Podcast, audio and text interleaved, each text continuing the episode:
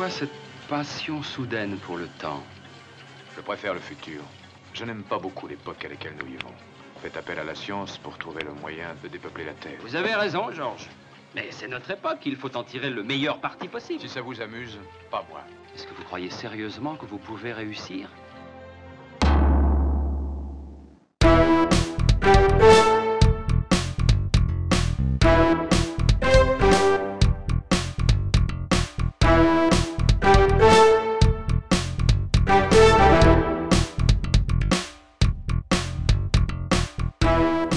Tous et bienvenue dans ce second épisode de Flash Forward, raconter des histoires de cinéma en commençant par la fin. C'est l'objectif que nous sommes fixés. Je suis Marvin et pour m'accompagner ce soir, une nouvelle fois, j'ai Lino. Comment ça va? Oui, ça va très bien, très bien, très bien. Il va toujours très bien. Alizé, comment Oui. ça va? Ça va mieux la deuxième, deuxième, deuxième émission, on est bien, on est là? Bonsoir, oui, bah oui, écoute, ça va, on n'est pas trop mal, on n'est pas trop mal. Ok. Et Erwan, toujours serein. Hein?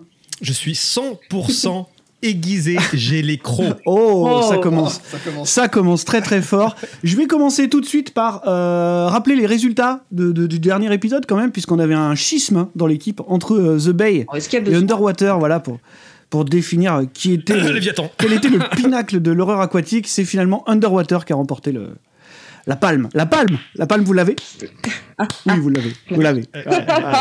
Vous l'avez. Ouais, On l'a, on l'a, Forcez-vous à rire au moins. Enfin, je sais pas. Faites quelque chose.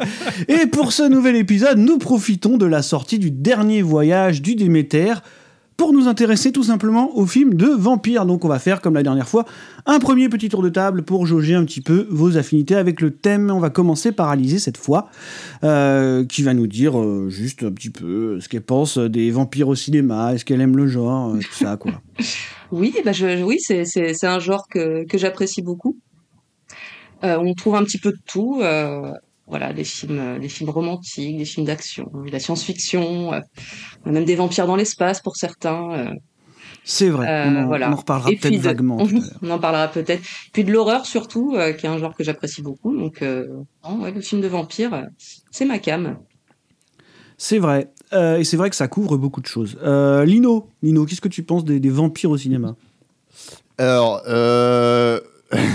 moi je suis un peu moins enthousiaste qu'Alizé parce que les vampires au cinéma, il y a quand même beaucoup, beaucoup de pots cassés.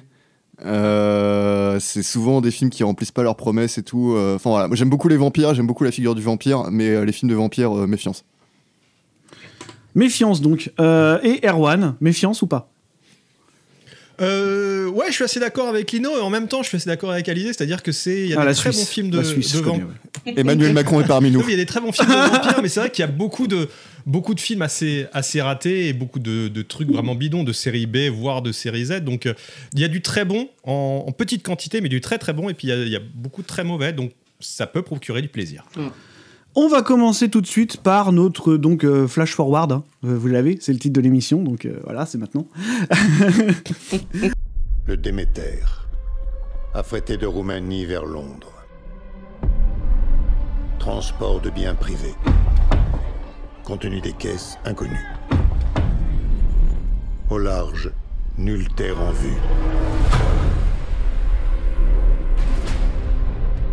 Il s'appelle Clemens. Il est docteur. Vous êtes vêtu comme un homme instruit. Université de Cambridge. Mais je suis bon matelot. L'affréteur accepte de verser une prime si nous arrivons promptement à Londres. Je vous fais la visite. Lui, c'est Huckleberry. Deux coups, ça veut dire rien à signaler. Un excellent navire, ça ne fait aucun doute.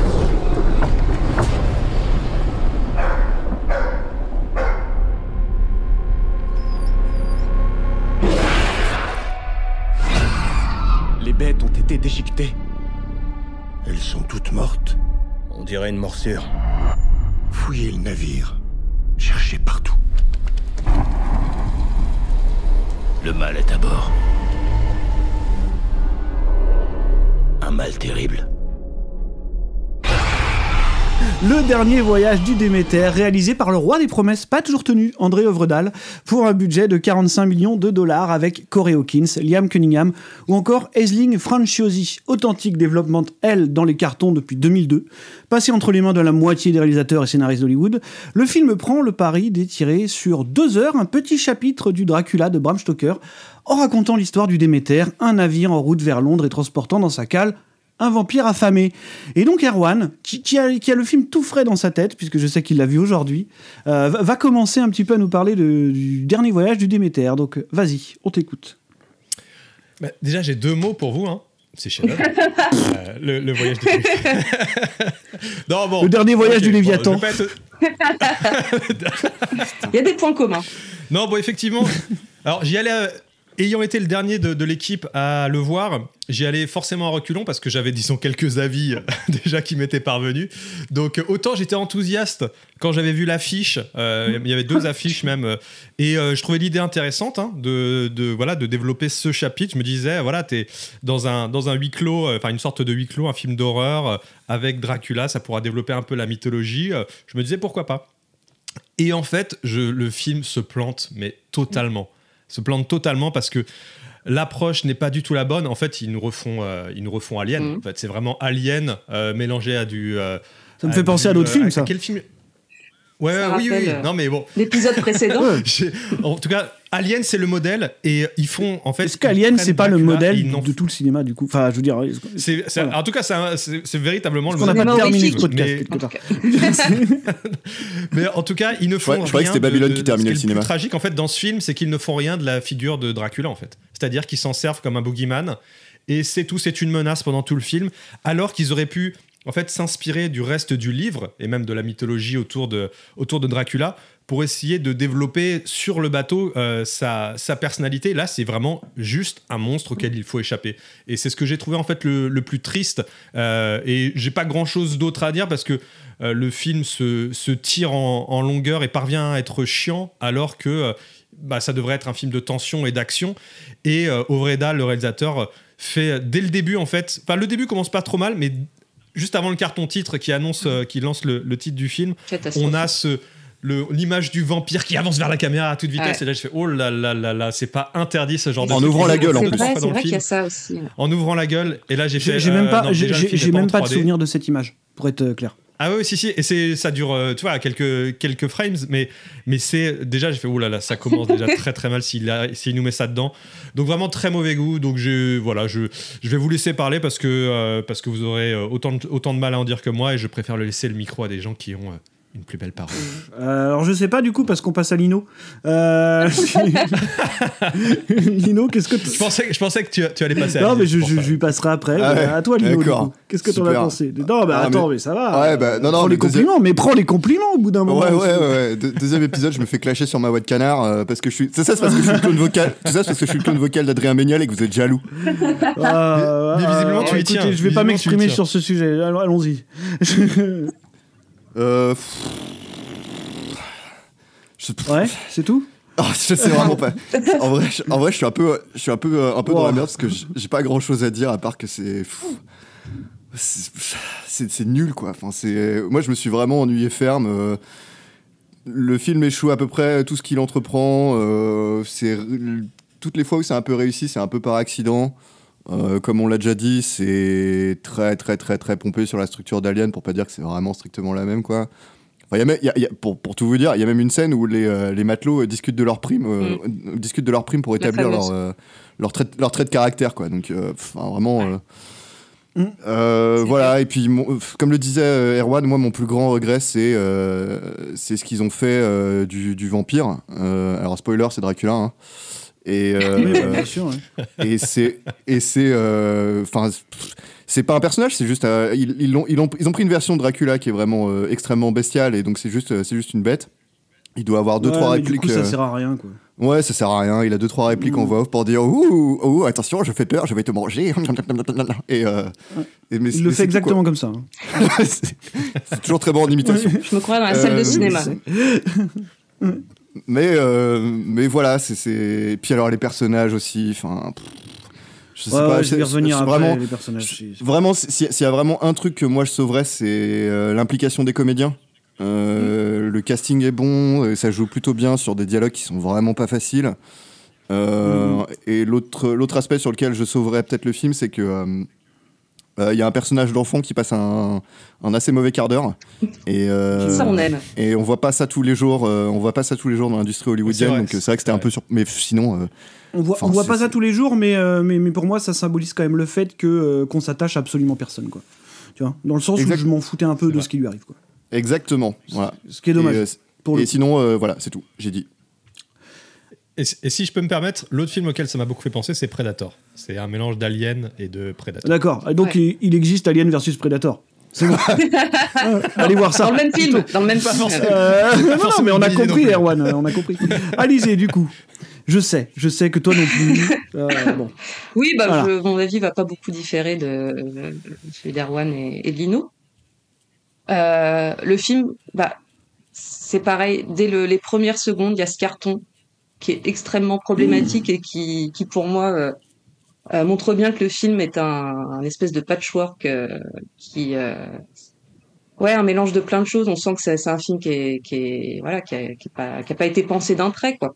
Donc il y a ce carton euh, qui quand même nous rappelle qu'on parle de Dracula dès le départ.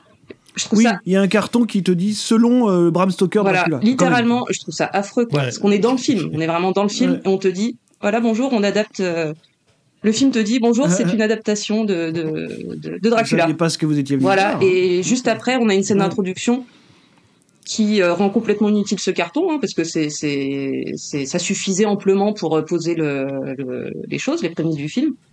Donc voilà, ça, donc il y a, y a, il y a le, il y a l'intro qui est horrible, il y a la fin qui est, euh, qui est une, une abomination. Ah Je c'est n'en que retenais pas vraiment ce- cette fin en mode, euh, il reviendra pour plus d'aventures. C'est vraiment Oui, c'est Ah vraiment oui, un appel à appel à une suite plus. Quoi. Mais alors qu'en fait, on sait que non en plus. on sait que non. Et puis Putain, je veux dire, on sait pas quitter toi, tu vois. Tu ne reviendras pas. Enfin, Mais en, en toute honnêteté, excuse-moi de te couper, Alizé, hein, mais euh, à la fin, je pensais c'était Van que, Helsing. euh, que, que Oui. c'était Van Helsing, qu'on allait apprendre que son Surtout nom que de c'est un famille c'était Van docteur, Helsing. donc en euh, fait. tu te dis, hein. il a peut-être changé de nom ça, entre tu temps. Ouais. Non, non, c'est c'est terrible. euh. Bah, c'est bi- ouais, c'est- mais j'ai j'ai regardé le, le- les crédits de fin exprès et non. ouais, c'est- mais il peut changer de nom. Helsing, vrai, pas Oui, il peut faire un peu Oui, rencontrer Van Helsing plus- sur la route. euh, Il y, a y a plein de possibilités, mais c'est c'est inutile. c'est puis c'est enfin vraiment ça, ça change euh, cette idée d'un vaisseau où il y a aucun survivant. Bon, qu'il y en ait quand même un petit peu à la fin. C'est pas c'est pas déconnant. c'est- pourquoi pas quoi. Mais d'en faire un, espèce de de, de, de vengeur. De chasseur de vampires euh, Oui. pour la suite et tout. euh, Enfin, c'est c'est vraiment Ah, c'est- c'est c'est limite- c'est littéralement un préquel de la Ligue des Gentlemen Exactement, oui, oui, ça m'a fait penser un peu à ça, la Ligue des Gentlemen la fin. quoi. extraordinaire, voilà. Il y a ce côté-là. Ouais, ouais. Et puis, euh, donc en plus, ce docteur qui s'appelle Clemens, parce qu'il y a un peu d'Alien 3 aussi hein, dans, dans, dans ce film. Oui. Euh, le, le docteur s'appelle Ah, Clemens, putain, comme dans Alien capté. 3. Et oui, oui, euh, Ouais, je l'avais pas capté toute seule. Hein, J'ai regardé une vidéo qui m'a qui, qui m'a soufflé le, le truc. Mais euh, ouais, ouais, c'est terrible. Et puis alors, le, bah, tout le cœur du film qui est qui s'étire beaucoup trop, beaucoup trop longtemps. Et puis qui, Et puis qui qu'il n'a n'a- rien à qui ne en fait plus. pas quoi. peur. En fait, c'est dommage. On pourrait lui pardonner plein de trucs, mais même en faisant de, de Dracula cette espèce de créature, euh, oui, euh, qui a pas de dialogue, qui est pas dans la séduction du tout, qui est vraiment juste bestiale, qui a un côté un peu zombie euh, sur certains plans. euh, c'est Mm. C'est surtout moi le problème que j'ai, c'est avec ces, ces possédés en fait. Oui, en plus les, on, Tu sait pas trop bien. Qui eux ressemblent plus à des espèces de zombies. Enfin, je, je ouais, sais pas. ouais, il y a, y y des, il y a des éléments comme ça qui sont, qui sont vraiment pas judicieux. Et puis des personnages euh, qui, des, des dialogues déjà qui sont, on, on sent bien qu'ils, qui se raccordent pas entre eux. Il y a quand même plein d'incohérences. de on, on veut pas faire le, le jeu des, inco- des incohérences non plus, mais, mais quand même il y en a beaucoup. Et, Non, mais là vraiment, c'est là ouais, c'est, dur au niveau euh, suspension d'incrédulité. Là, c'est euh, par terre quoi. Vraiment, il y a, il y a Ouais, ouais. rien à Mais sauver. comme tu disais, en plus, un- on sent le côté, euh, le côté patchwork, et ce qui rejoint ce que disait Marvin sur le fait que ça a été un. Pour information, il y a eu deux, il y a, il y a film. deux, il y a deux scénaristes crédités par la Guilde des scénaristes, mais il y a une dizaine d'auteurs associés, je crois. Ouais. Et c'est juste parce que la Guilde des scénaristes a, a décidé de créditer ces deux-là comme étant, euh, en gros, bah, comme dans Alien 3, pareil, tu vois, comme quand on toujours- crédite euh, Walter Oui, Hill et oui, David mais Giller pour, ça, euh, il y a- alors qu'il y a eu 30 personnes à être il y a passées beaucoup avant. d'Alien 3. C'est toujours un excellent signe, ça. Et si je, Toujours, Oui, effectivement. tout à fait. Ah, pour, pour- oui, oui. oui. Tout à fait, j'aime beaucoup. Et puis, euh, ce, personnage féminin qui est rajouté euh, vraiment au, au chausse-pied et qui apporte, qui apporte juste à lui seul énormément d'incohérences parce que elle a plein d'informations et qui ne sont pas exploitées. Personne pense à lui demander des trucs et tout. Enfin, et puis, euh, et puis même son, son, son côté euh, vampirique euh, qui n'est absolument pas exploité jusqu'à la dernière image. Enfin, c'est, c'est, Oui, une fois. Oui, ça, ça, Une ça, fois- ça tombe oui, comme, un, comme un cheveu une sur fois que l'action est finie, fin. c'est artificiel a- et sans, y a- T'as dû comprendre que j'avais un lien avec lui. Ah Oui, non, mais voilà. Je- voilà. pas pensé à te demander en fait. je- tout le truc de, de Dracula, on, on- on en avait parlé, mais le fait de fouiller 36 000 fois le vaisseau, de ne jamais trouver le, le Oui. problème, et en plus avec Tana qui peut dire, oui, en fait, il est dans une caisse, il est Ouais. là. Ben non, jamais. Personne n'en Oui, parle. parce que c'est un, un- c'est- c'est un Oui, non, mais bateau, voilà, il est pas parce qu'en un fait, il, euh, il faut, et- Ce bateau. il faut que les gens qui n'ont pas vu le Ouais. film comprennent bien qu'ils fouillent 14 fois le bateau pour trouver la cachette de Dracula. Les mecs, il y a littéralement est quand une, même pas petit. non, il y a littéralement une caisse plus grosse que les autres avec un symbole de Mm. dragon dans la cale. Et un, Non, mais et attends, un mais y a- marin au y a- début y a du plus- film qui a que dit attention au dragon, c'est maudit. Euh. On a tous les Oui, Il y éléments. a un mec Non, qui s'est barré en courant à cause de la caisse, oui. tu vois, au début. Mais il y a- il y, a plus bête que ça encore. hein. C'est-à-dire Ah oui, que euh, dans la, dans- au, au non non mais attendez pour vraiment pour situer le niveau. Mm. Au début du film, euh, le personnage principal est embauché sur le bateau, donc on lui monte le bateau, on lui fait faire un petit tour, et à un moment ils arrivent dans la cale, et donc on arrive dans le décor de la cale, et là il y a un personnage qui dit et voilà, ah, ça c'est la cale. Et t'es là genre ah bon? Ah, Incroyable. Oui, c'est vrai, tu sais, les mecs, c'est ils- moi j'ai eu l'impression de cette scène didactique affreuse, là, on essaie de te, te dire, ah, regardez, euh, voilà, voilà les décors dans lesquels Mm. ça va se passer. Et c'est exactement ça. Oh, mais tu sais, c'est pour, C'est les- c'est littéralement- pour les Américains, c'est pour y qu'ils a- comprennent. Ils ont Oui, mais mal à- entre ça et y a le carton du début, là. euh, C'est Il y dur. a, il y a un Et autre, ouais. il y a une autre scène qui est, il y a une autre scène qui est affreusement stupide aussi.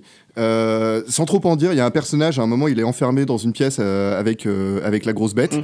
et et tout le monde toque à la porte, genre en mode ah ouvre-nous, on vient de sauver, ouvre-nous, on vient de sauver.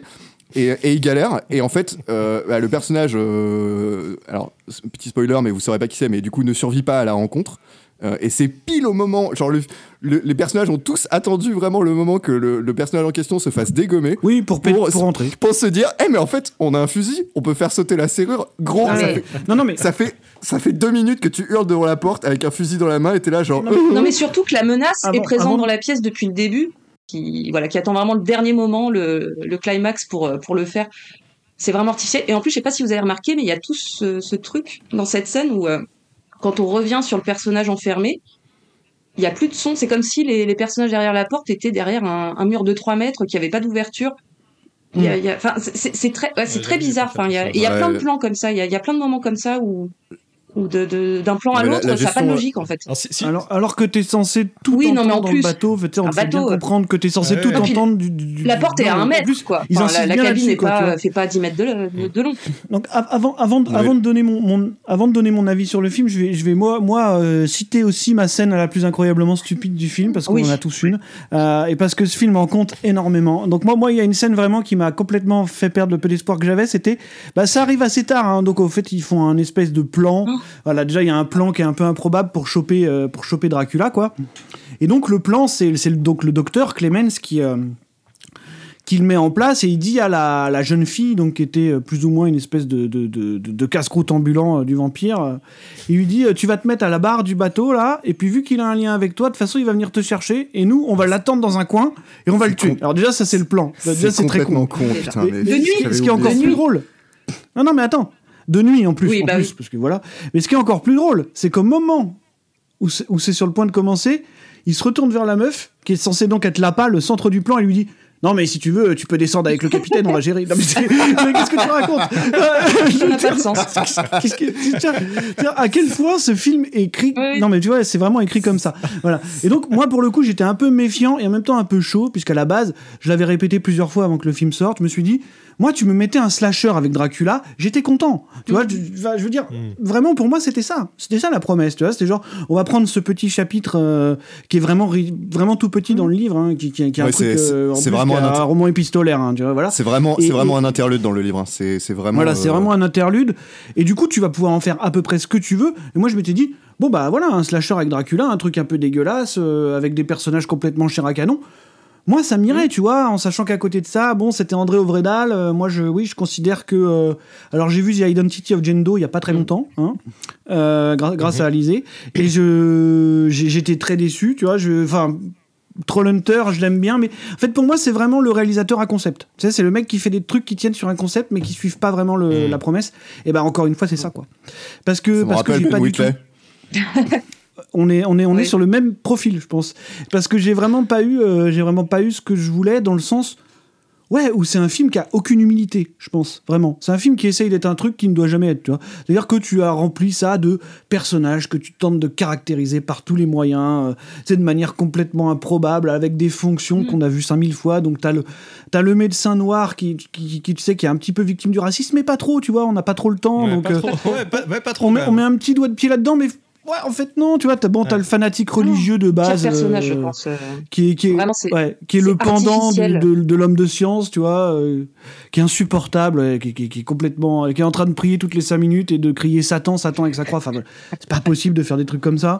Là, donc voilà, le, le film, a, je pense vraiment manque beaucoup d'humilité et, et puis le, le- le gros défaut, évidemment, justement. C'est, je pense, de regarder un petit peu de haut toute cette mythologie, quoi, et de, de, de, de pas du tout la prendre en compte. C'est-à-dire que oui, euh, il en a rien à foutre de, de, ce qui est censé être au centre de son Mm. intrigue. Il se fout totalement de Dracula et il en fait, oui, un monstre, un boogeyman random. que Monstre générique, quoi. Ouais, d'autant plus que, en plus, c'est un film à 45 millions, donc c'est pas beaucoup. Euh, Mais, mais, pff, mais du- en plus, c'est raté, quoi. Tu sais, C'est raté, on n'a pas parlé du design, même de l'aspect visuel du truc. Ah, Bah, moi, là, moi, je- c'est ce que ce que je voulais absolument citer. C'était euh, effectivement le. En fait, c'est pas tant le euh, l'aspect qu'ils ont choisi Non, pour la qu'il y a- il y a- créature qui renvoie un peu. Non, mais par contre, il y a des choses de intéressantes avec, euh, avec quelques scènes d'orage et tout, quoi. tu vois. Mais par Ouais, contre, la créature, elle est, elle est- elle est dégueulasse, quoi. Elle est dégueulasse, t'y crois pas une seconde parce que c'est du pur CGI. Et, euh, la- et, et j'ai envie de te dire, t'es sur un bateau, peu importe où tu mets ta caméra, tu dois choper des beaux plans, t'as une architecture de Bah, ouf. surtout tout. que là, t'as une production là, value qui t'as la tient scène à de la peu près Il y la a route. quelques beaux plans, hein, je Tu trouve que c'est Ouais, pas, ouais, pas oui, non, horrible. c'est ça. Mais quand t'as la scène de la fumée, Mm. tu sais, où il y a un, Mm. un brouillard là qui les, qui les entoure, un brou- brouillard Avec la barque, tout est c'est horrible avec Ah, la la barque. ouais. Ouais, je voulais juste rebondir vite fait sur ce que tu disais, Marvin, à propos de la mythologie de Dracula. Il y a un aspect quand même sur lequel le film est, euh, alors, est- alors, fidèle. En tout cas, il essaye d'être fidèle. C'est sur euh, parce qu'il y a un personnage, euh, bah, le seul personnage féminin du film, à un moment qui parle euh, de, euh, de son trauma avec, euh, avec Dracula. Et euh, enfin, c'est à peine voilé que euh, c'est euh, un clin d'œil euh, à, euh, enfin un clin d'œil. En tout cas, euh, ça renvoie à l'univers de la prédation Mm. sexuelle. Euh, et là-dessus, c'est euh, on va dire que, à nouveau, je dis que ça essaye d'être fidèle parce que je développerai, plus tard, mais euh, c'est il y a, il y a un lien distant, foireux malheureusement, vraiment extrêmement raté. C'est vraiment dis-moi, dis-moi que t'as pas compris le vampire euh, sans me dire que t'as pas compris le vampire, euh, avec euh, les thématiques de, euh, de, de- qui entourent Dracula et les vampires en général, Mm. quoi. Euh, Ouais, ouais. c'est c'est le seul, c'est le seul aspect où le, le- le film effectivement prend pas, euh, prend pas le truc euh, de manière trop distante en se disant ah non il faut que je sois un film hollywoodien, comment je vais faire, etc. Mais c'est raté, c'est vraiment, c'est vraiment raté. Et je voulais rebondir aussi très rapidement sur un truc qu'avait dit euh, Alizé. Euh, le carton du, du début du film euh, me fait penser que c'est une conséquence du development hell. Oui. Et dans le development hell, à mon avis, il y a eu la question de euh, qu'est- qu'est-ce qu'on est exactement? Sous-entendu, est-ce qu'on est-ce qu'on est un film d'horreur, est-ce qu'on est un film à mystère, etc. Et la question dans la question, c'est est-ce qu'on dit d'emblée, dès la promo, qu'il y a Dracula dans le film Parce que si on dit qu'il n'y a pas qu'il y a Dracula, on se retrouve à devoir, à devoir à vendre au grand public un film sur un bateau et euh, un mystère. Hum, Qu'est-ce qui va se passer? Et c'est un peu plus compliqué à vendre que de dire venez voir un film, il y a Dracula dedans. Euh, Mm. Et donc, tu as ce truc très, euh, très à cheval où euh, il n'y a pas le nom Dracula sur l'affiche, mais il y a une silhouette vaguement vampirique sur l'affiche. Euh, et puis tu rentres dans le film. Il y a et le nom du bateau. et et dès, voilà. dès le, dès le- et dès le premier carton, on te dit Ah ben, euh, oui, oui, oui, il y a, y y Dracula, euh, partez Ouais, pas de là, ça Regardez mon film, regardez mon film. Mais du coup, t'es là, genre, ah bah, et, mais du coup, dès le premier carton, t'es là, genre, ben, ok, et bah, c'est super, il n'y a, plus- il y a plus le mystère. Tu vois, Ouais, ça, à ça nous- tue le, ça tue le peu de mystère qu'il y avait. Ouais, quoi. ça. Ouais, c'est puis comme, bon, euh, bon, quand, tu vois, quand tu vois ce qu'ils en font dans le film et dans ce qu'ils en font dans cette fameuse scène de fin aussi, ou, enfin, je veux dire, la manière dont il est représenté dans la dernière séquence, c'est complètement fou. C'est comme, c'est- Euh, c'est voilà, comme si au début, c'est vraiment comme si au début d'Alien on disait, euh, il y a un équipage qui va miner un astéroïde et attention, ils vont ramener une créature extraterrestre à Mm. l'intérieur, Ouais, ils voilà, vont tous c'est se faire bouffer. Mais mec, carrément me, ça. me dis pas ça dès le début, me dis pas ça dès le début. Non, mais surtout que si t'as suivi un petit Mhm. peu. euh, même de commencer par un flash forward, c'est pas Mais c'est adapté pour notre émission. Erwan, tu viens de le placer. Tu viens de le placer, Erwan. Et oui, ça, c'est le bon point du film. Ça commence, vous l'aurez compris, par un flash forward. Et donc, on a déjà terminé déjà ce flash forward. Donc, euh, vous aurez compris, je pense qu'on n'est pas hyper enthousiaste sur le dernier voyage. Déméter. euh, Voilà quoi. Et donc, nous allons maintenant remonter le fil de l'histoire et tenter de cartographier un petit peu cette thématique du vampire à l'aide des choix de nos chroniqueurs qui, je juge, sont un peu moins audacieux que la dernière fois. Hein, quand même, ah, bah, je veux dire, il y a moins de, voilà, il y a, moins de coups dans, dans l'eau, de coups d'épée dans l'eau. Euh, donc, on va commencer rapidement par revenir sur un des premiers films très marquants du genre, parce que bien qu'il ne soit pas le premier film de vampire à proprement parler, j'imagine que vous êtes tous d'accord, la première immense étape du genre, c'est Nosferatu le vampire de Murnau. Hein, Oui. Donc le chef-d'œuvre de l'expressionnisme allemand sorti en 1922. Voilà, première adaptation sans les droits de Dracula. D'ailleurs, il y a toute une histoire derrière avec un bordel pas possible de droits, de, de, de- je crois que c'est la veuve de Stoker qui, qui fait un procès, ses héritiers. Enfin bon, c'est un bordel pas possible.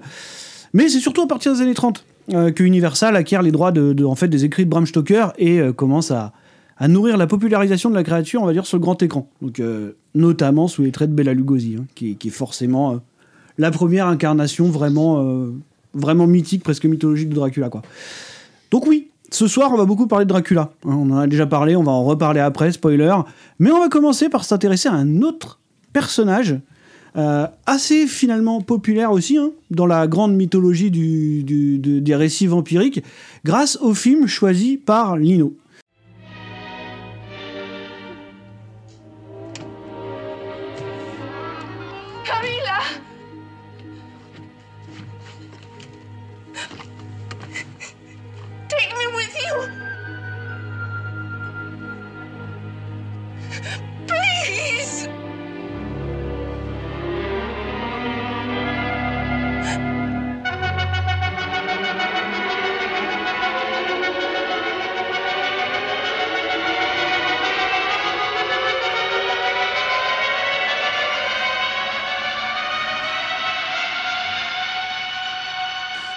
Passions des Vampires, réalisé par Roy Edward Baker en 1970 pour le compte de la Hammer Films, avec Ingrid Pitt et Peter Cushing entre autres. L'adaptation du roman court Carmilla de Joseph Sheridan Le Fanu, publié en 1872, soit avant Dracula, hein, quelques années quand même avant. Et donc dans ce classique de l'humour gothique, la vénéneuse créature Carmilla étend son emprise et assouvit sa soif de sang auprès de jeunes femmes innocentes. C'est donc le choix de Lino et c'est lui qui va nous expliquer pourquoi il a choisi The Vampire Lovers ce soir. On t'écoute. Oui, écoutez-moi tous. Alors, euh, est-ce que vous saviez que, selon Baudelaire, dans son compte-rendu de l'exposition universelle de 1855, on commence très fort ce soir, je sais, euh, je cite, il dit... Non mais en fait c'est une formule qui est hyper importante, donc je vous la donne, euh, enfin hyper importante dans, dans l'histoire de plein plein de trucs, et notamment l'histoire de la littérature. Euh. Mais je pense que c'est aussi assez important si on veut comprendre euh, le romantisme noir et euh, le mouvement gothique. Donc sa formule c'est « le beau est toujours bizarre ». Euh, et est-ce que vous savez, est-ce que vous savez, chers amis, euh, comment on dit bizarre en anglais? Alors, en vieil anglais. En vieil anglais? Ouais. euh, Odd. Comment Alors, tu dis? odd. Il a Ah dit oui. odd, mais euh, moi je pensais Weird. pas à ce mot-là. Il y a un autre mot. Weird, je Bah pensais non, pas en à vieil celui-là. anglais du coup. Weird. Merde, je sais pas. Eh ben avant, euh, en anglais un peu précieux, on disait queer. Et oui. D'accord. La, la beauté de Dracula, à mon sens, Hmm. et oui, oui, la beauté de Dracula, à mon sens, c'est exactement ça. C'est une beauté bizarre et c'est une beauté queer. Et d'ailleurs, pour info, euh, Queer pour info, la queer moustache. et d'ailleurs, pour D'ailleurs, pour info, la correspondance de Bram Stoker, donc l'auteur de Dracula, euh, suggère fortement que celui-ci était homosexuel, sachez-le.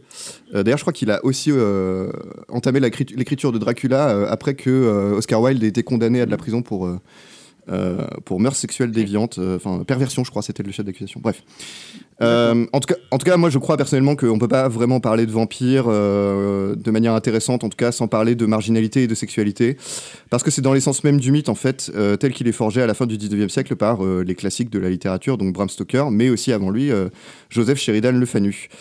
Euh, et alors pourquoi je vous dis ça? Parce que euh, Les Passions Vampires, c'est une adaptation euh, pour le coup assez fidèle euh, de, du roman court de, de Le Fanu qui s'appelle Carmilla. Et donc Carmilla, effectivement, le vampire, euh, c'est une femme, mais c'est une femme lesbienne. C'est vraiment l'histoire d'une vampire lesbienne qui captive, qui captive pardon, et séduit ses proies, des proies euh, surtout féminines. Quoi. Les, les- ses proies masculines, elle les, bouffe, euh, elle les bouffe et elle les jette, alors que les proies féminines, elle entretient une connexion avec elles qui est aussi de l'ordre de l'amour et surtout une connexion aussi qui est très, euh, qui est sexuelle en fait. Alors évidemment, Mhm. c'est à mot couvert dans le roman. C'est à mot beaucoup moins couvert dans le film. euh, Oui, bon, euh, mais Erwan, Erwan était en feu, hein, sachez-le. hein. Mais c'est super, euh, en fait. ah, Ouais, moi, il m'en faut, il m'en faut peu. hein. Je suis un homme marié, donc vous savez, euh, euh, vie sexuelle. il a dit, ouais, euh, il, était, il, était, il était en feu. Mais du coup, du coup, cette vampire, euh, donc comme je le disais, captive et séduit euh, des, des proies féminines. Mais il y a, il y a une ambiguïté en fait justement sur son rôle exact dans, dans le film parce que il y a vraiment un côté aussi. euh, euh, en, en réalité, le contact de Carmilla avec les personnages, les autres personnages féminins du film produit une forme de libération euh, d'un monde gouverné par les hommes en fait, parce que tous les autres personnages féminins du film sont soit des potiches euh, qu'on élève pour être mariés plus tard, soit des domestiques en fait. Et au contact de Carmilla, en fait, elles sont elles sont libérées d'un carcan et surtout euh, c'est aussi leur sexualité qui est euh, qui est libérée. Vous verrez euh, si vous voyez le film, il y a des séquences de rêves, il y a des répliques. Enfin vraiment, il y a un moment où il y a un personnage féminin qui explique qu'elle a rêvé d'un grand chat, euh, d'un grand Avec ses chat, poils dans sa dans bouche. sa bouche. d'un grand mais d'une grosse mythe, d'une énorme mythe. d'un grand chat qui- d'un grand chat tout chaud qui s'étend sur son corps et qui lui met ses poils dans la bouche. Donc alors là, je vous laisse. euh, voilà. Euh, mais donc Moi, il y a j'ai pas du tout compris la. J'ai pas du tout compris. t'explique. Moi, j'y vois rien de sexuel, hein, personnellement. si vous voulez me l'expliquer en détail, allez-y, parce que je vois pas. Mais du coup, du coup Non, non, le- je plaisante. Euh, Là, là où, là où je veux en venir, c'est que euh, les passions des vampires ou The Vampire Lovers en, en- en anglais, euh, il y a. Enfin, c'est un film qui est très surprenant parce que il reproduit euh, très fidèlement ce que faisait le roman d'origine, à savoir euh, vraiment raconter une forme d'inversion des valeurs. Euh, et l'inversion des valeurs, c'est la définition même de la subversion. Donc moi, je crois très, prof- très profondément que c'est un film qui est très subversif par sa mise en scène justement de, euh, de ce personnage qui est à la fois perçu comme un prédateur et en même temps qui a un rôle de libérateur euh, pour les autres personnages, pour les autres personnages féminins. Qui a une certaine Et, fragilité aussi. Voilà, il y a, il y a- oui, il y a une certaine fragilité. Enfin voilà, il y a tout, tout, tout, tout le, le- le- le- le personnage est d'autant plus dangereux en fait euh, pour les, les personnages masculins du film qui vient pour renverser une norme bourgeoise masculine. Quoi. Moi, c'est ça qui vraiment me, me frappe dans le film. Alors après, euh, le film est très très beau visuellement, je trouve, euh, même s'il y a des choses qu'on vieillit. Voilà, il y a un personnage à un moment qui ferme une porte, les feuilles de décor euh, ne s'en sont toujours pas remises. Euh, et, euh, Ouais, la Hammer, quoi. Et, euh, et voilà, mais juste, juste pour ça, moi, je, je- je trouve que c'est un film qui est extrêmement surprenant, euh, qui prend vraiment à bras le corps, justement, la- la- le, le mythe du vampire et qui le, le- le représente euh, dans, dans toute sa force symbolique, quoi. Et vraiment, euh, si, si vous croyez que je délire, je vous invite à regarder d'autres films de la filmographie du réal, comme l'a dit Marvin, euh, euh, Roy, Roy Ward Baker. Merci, Roy Ward Baker. Euh, vous verrez, c'est euh, rempli de films à personnages féminins principaux qui sont mis en but euh, Mm. face, à un, face à un monde patriarcal. Pour moi, il y a vraiment une- un lien logique entre le fait que ce réal se soit attaqué à ce personnage-là. Et, et puis voilà, moi je, je trouve que c'est euh, un, film qui a conservé euh, toute sa puissance subversive, à défaut d'avoir gardé, on va dire, euh, sa puissance. Alors peut-être euh, Esthétique, évocatrice, esthétique, esthétique, ouais, parce que Mm. bon, euh, c'est un film euh, de la Hammer, donc euh, on sait qu'il n'y a pas des gros budgets de ouf à la Hammer. Non, non, non, j'ai regardé le, le budget, c'est rigolo, je crois que c'est un truc comme 165 000 livres ou quelque chose comme ça. Ouais, d'accord. Bon, voilà, avec, avec un ah, Peter Cushing en fin de carrière, et puis juste pour finir Littéralement deux croissants, quoi. Et puis juste, et puis juste pour finir là-dessus, euh, la petite anecdote personnelle, c'est que euh, pour moi, il y a à nouveau pas du tout de hasard dans le fait que j'ai découvert le film, sachez-le. À l'occasion, euh, c'était complètement par hasard, je me suis retrouvé dans un ciné-club euh, LGBTQ, et, euh, et pouf, j'ai vu euh, Les Amants Vampires, et je me suis dit, bah. Enfin, vraiment une, une espèce d'évidence comme ça, un film très tourné Ouais. contre l'institution du mariage et très, qui met très en valeur ce que c'est ce que c'est que la condition féminine. voilà. Ok, euh, moi me concernant, je vais pas rajouter énormément de choses, hormis le fait que euh, je, suis juste surpris par, le, fait que qu'il y de la modernité qui se dégage du truc thématiquement. Voilà. C'est vrai que pour le coup, euh, c'est ce qu'on disait quand on regardait le film. tu vois, c'est c'est quand même...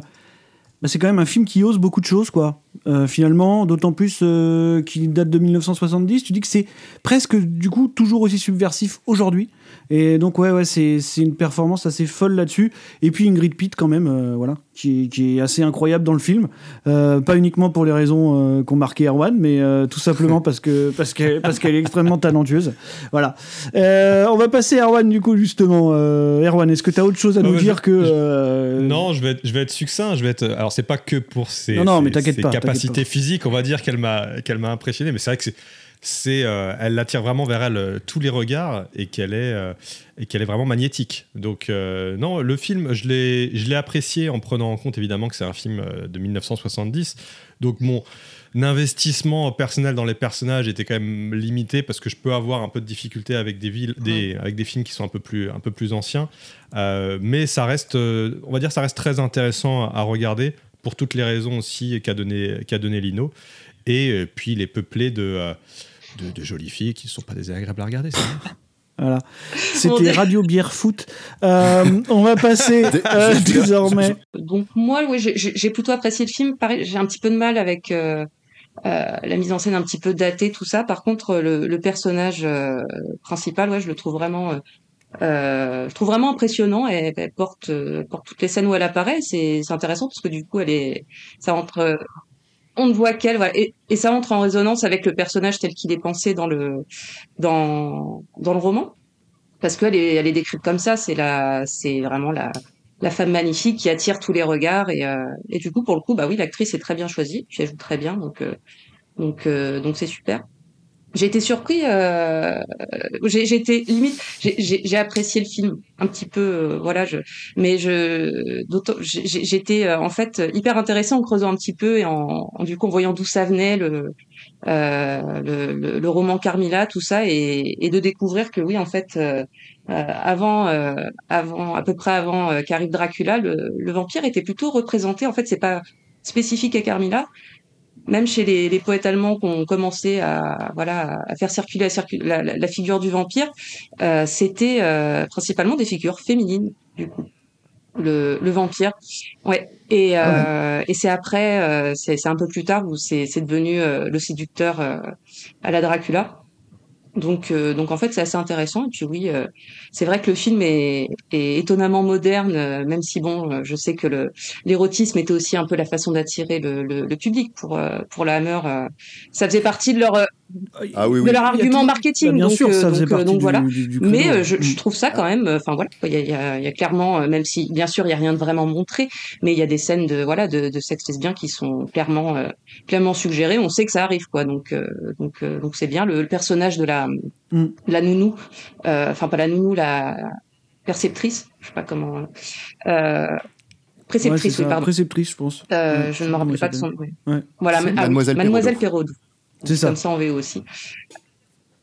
Ah oui, Très bien dit, prononcé dans le film d'ailleurs. Censé être française, j'imagine. On l'a vu en VO, mais euh, Ouais, ouais. parfaitement prononcé. Euh, euh, Ouais. donc euh, qui est intéressant aussi. Et puis oui, c'est vrai, les, les, les actrices sont, sont magnifiques. Il y a Peter Cushing qui est là, qui vraiment au début, à la fin, c'est pas c'était histoire de mettre son nom Ouais, sur la fiche, je là, pense, parce que il ne sert pas à grand chose. Voilà, c'est c'est un des emblèmes de la Hammer, Voilà, le type, donc, donc, euh, il est là, tu vois. Mais il dégage un truc de ouf, hein, moi je trouve. hein. Oui, oui. Même, même là, en Ah non, de mais bien carrière, sûr, il a il une est, présence qui est il, il est quand même sous-exploité Il a dans un visage incroyable. euh, il nous Mais- sert de, de, Oui. de, de chasseur de vampires à la fin. Voilà. Ah, il fait Rien de spécial, mais on est là. Ouais, ouais, il a un dans- visage dans- euh, assez fou. Dans un, dans un rôle assez désagréable, en plus, malgré tout, il, y a- il- il retient quand même une espèce de part de magnétisme qui est, qui est assez folle. Quoi. Et juste pour euh, rebondir très rapidement, euh, Alizé, sur ce que tu disais sur l'érotisme de la Hammer, en 1970, justement, la Hammer, ça, va, ça commence à aller pas bien du tout. Et ils rebraquent complètement leur, euh, leur politique globale de production de films sur euh, les gars, là, il faut montrer plus de cul et plus de sexe parce qu'on on va pas s'en sortir. Et donc, après. Ouais, c'est ça. Et euh, après, enfin, euh, tu vois, leur heure de gloire dans les années 50, 60, 60 euh, elle commence vraiment, là, ça commence à aller, aller assez mal. Et ils se rebraquent complètement là-dessus. Et alors, bon, je vais pas faire un cours d'histoire du cinéma, mais spoiler, ça a pas du tout marché. Ouais. Et Oui. donc, il y aura deux suites, hein, tout de même. Donc, euh, Deux à suites. Carmilla. Euh, Et pour, pour finir, petite dédicace à toutes les personnes queer qui nous écoutent. Selon Baudelaire, vous êtes beau et belle parce que vous êtes bizarre. Parce que vous êtes queer. C'est beau. Aline, si tu nous écoutes, c'est pour toi. je pense qu'elle nous écoute. Euh, on va revenir un petit peu à notre vampire en chef. hein. parce qu'on va quand même parler des différentes incarnations de, de son personnage. hein. Je parle de Dracula, bien sûr. Alors, je sais pas, moi, euh, est-ce que, est-ce que vous avez des Dracula préférés? Quel est votre Dracula préféré? Dracula Voilà. 3000. Ah Christopher Lee, peut-être? Dracula 3000. Est-ce que c'est Christopher Lee?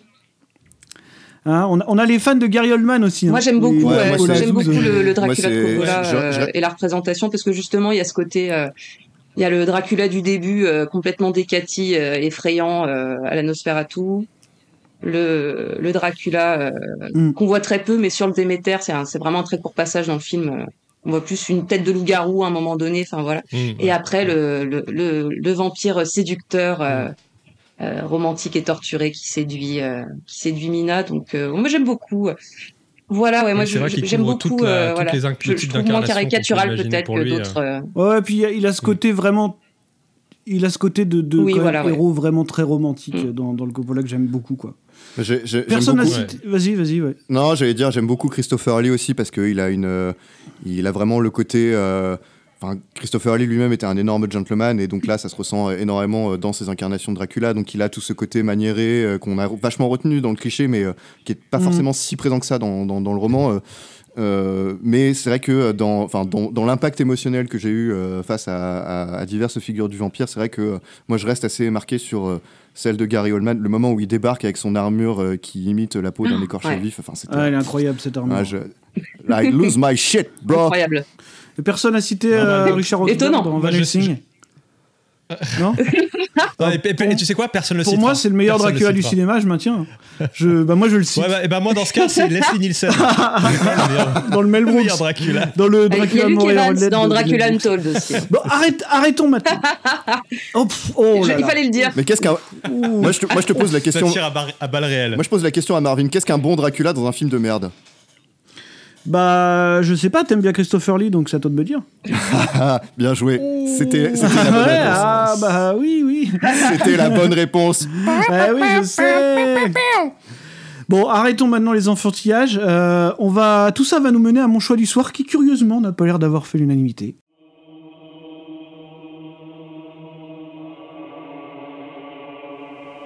Ich lege keinen Wert mehr auf Sonnenschein und blitzende Fontänen, für die sich die Jugend begeistern mag. Ich liebe die Dunkelheit und die Schatten. Jonathan, fahr nicht. Ich habe ein Gefühl. Ach was. Du wirst in Gefahr sein. Fahr nicht. Er wird mein Essen. Ich muss heute noch zu Graf Draculas Schloss.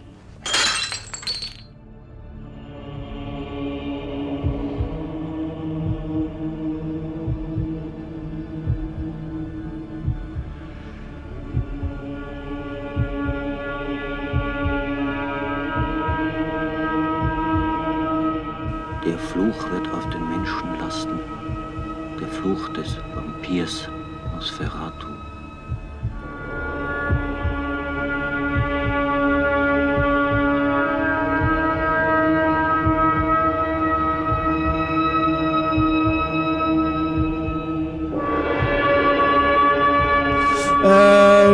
Nosferatu, fantôme de la nuit de Werner, de Werner Herzog, pardon, sorti en De- 1900. de Werner Herzog. petite de dédicace Werner ouais. Herzog, qui est, je fais une Werner dédicace à mon ami, à mon ami Stéphane Boulet, euh, dont le pseudonyme sur, euh, sur Twitter est Werner. Herzog.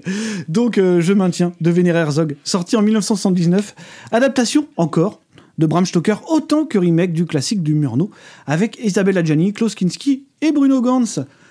Voilà, j'ai choisi ce film euh, parce que alors Erwan commence déjà à m'envoyer des signaux parce qu'il il- il- il s'est ennuyé.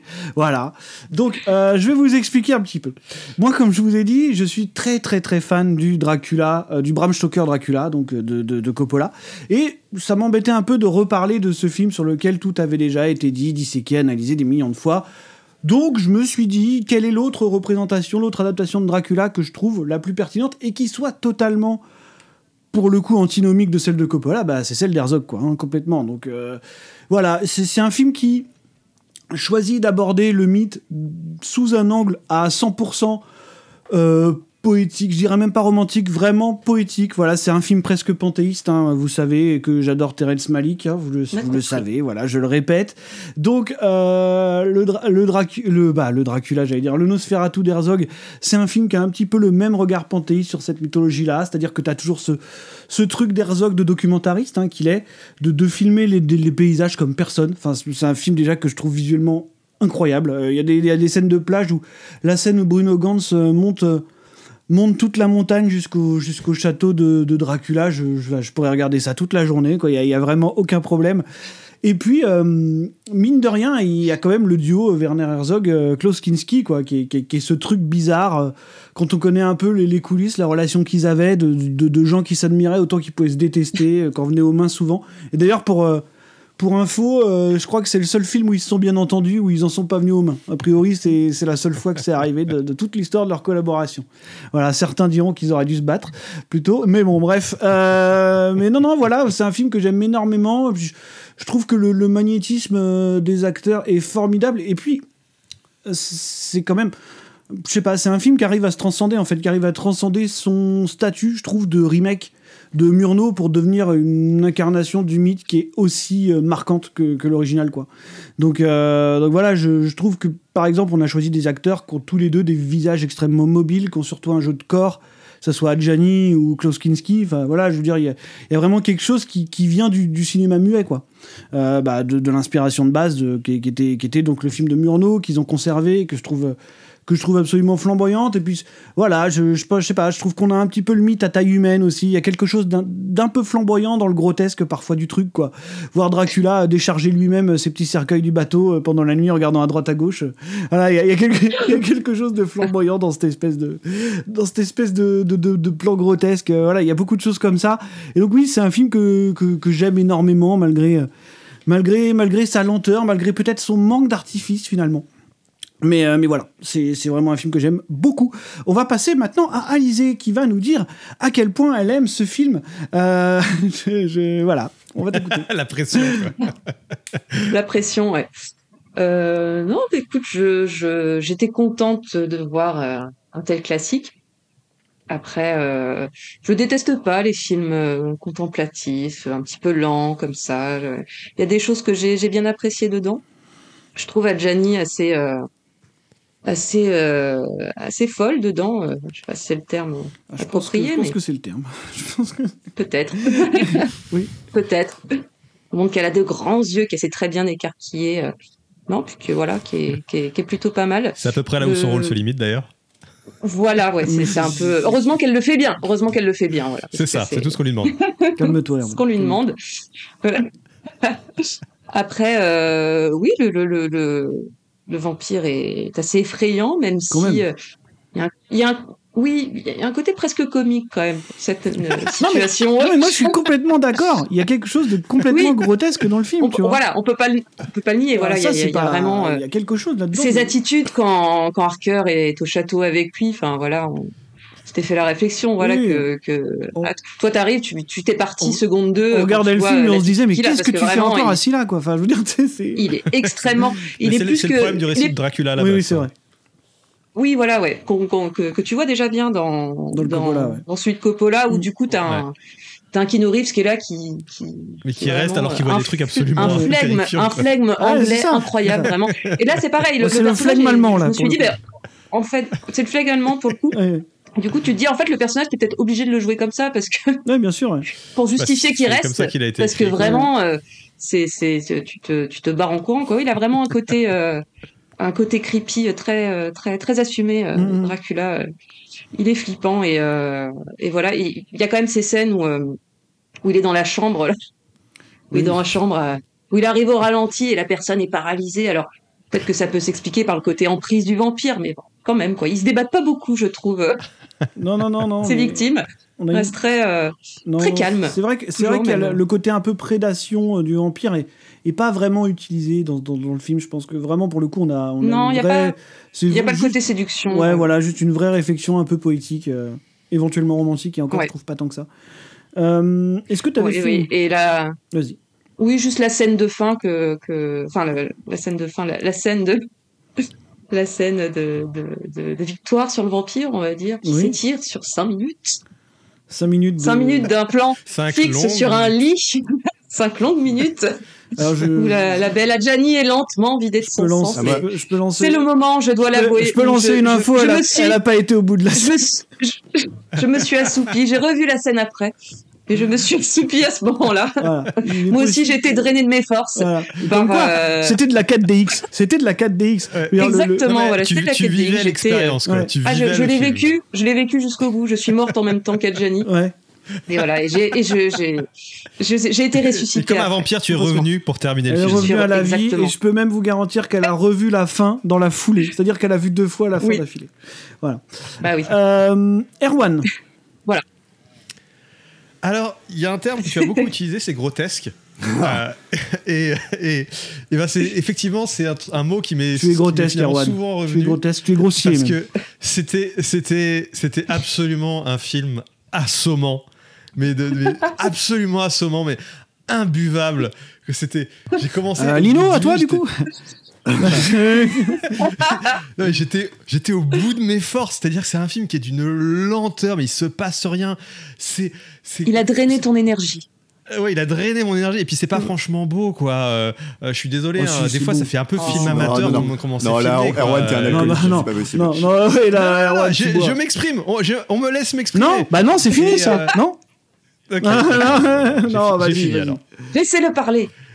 Et, euh, et, et franchement, c'est. euh, je, je, je sais pas, je j'entends tout ce que vous dites, hein, tout ce que Mar- tout ce que T'entends, mais t'écoutes pas quoi. Et, Ouais, je euh, ouais. Et non, non, mais j'entends, mais je, je ne le ressens pas en fait. Je, je sentais juste la souffrance de mon visionnage et à quel point le film essayait, faisait aucun effort pour me faire euh, rentrer dans le truc, quoi. C'est-à-dire que euh, au niveau de la photo, c'est pas beau déjà. Euh, Non, voilà, t'as, de la photo qui, qui Erwan. franchement. euh, Erwan. quand je pense qu'en même temps, attends, c'est 79. En même temps, t'as Alien. C'est ça qui est, qui est fait à la même, la même année. Je me dis, mais c'est Ouais, pas ok, possible. ok, ok, ok, Voilà, ça alors, marche. Là, Ouais. là, il essaye Ok, de m'avoir, ok, il ils essaye ont de tourné- m'avoir, mais ça ne marchera pas. Non.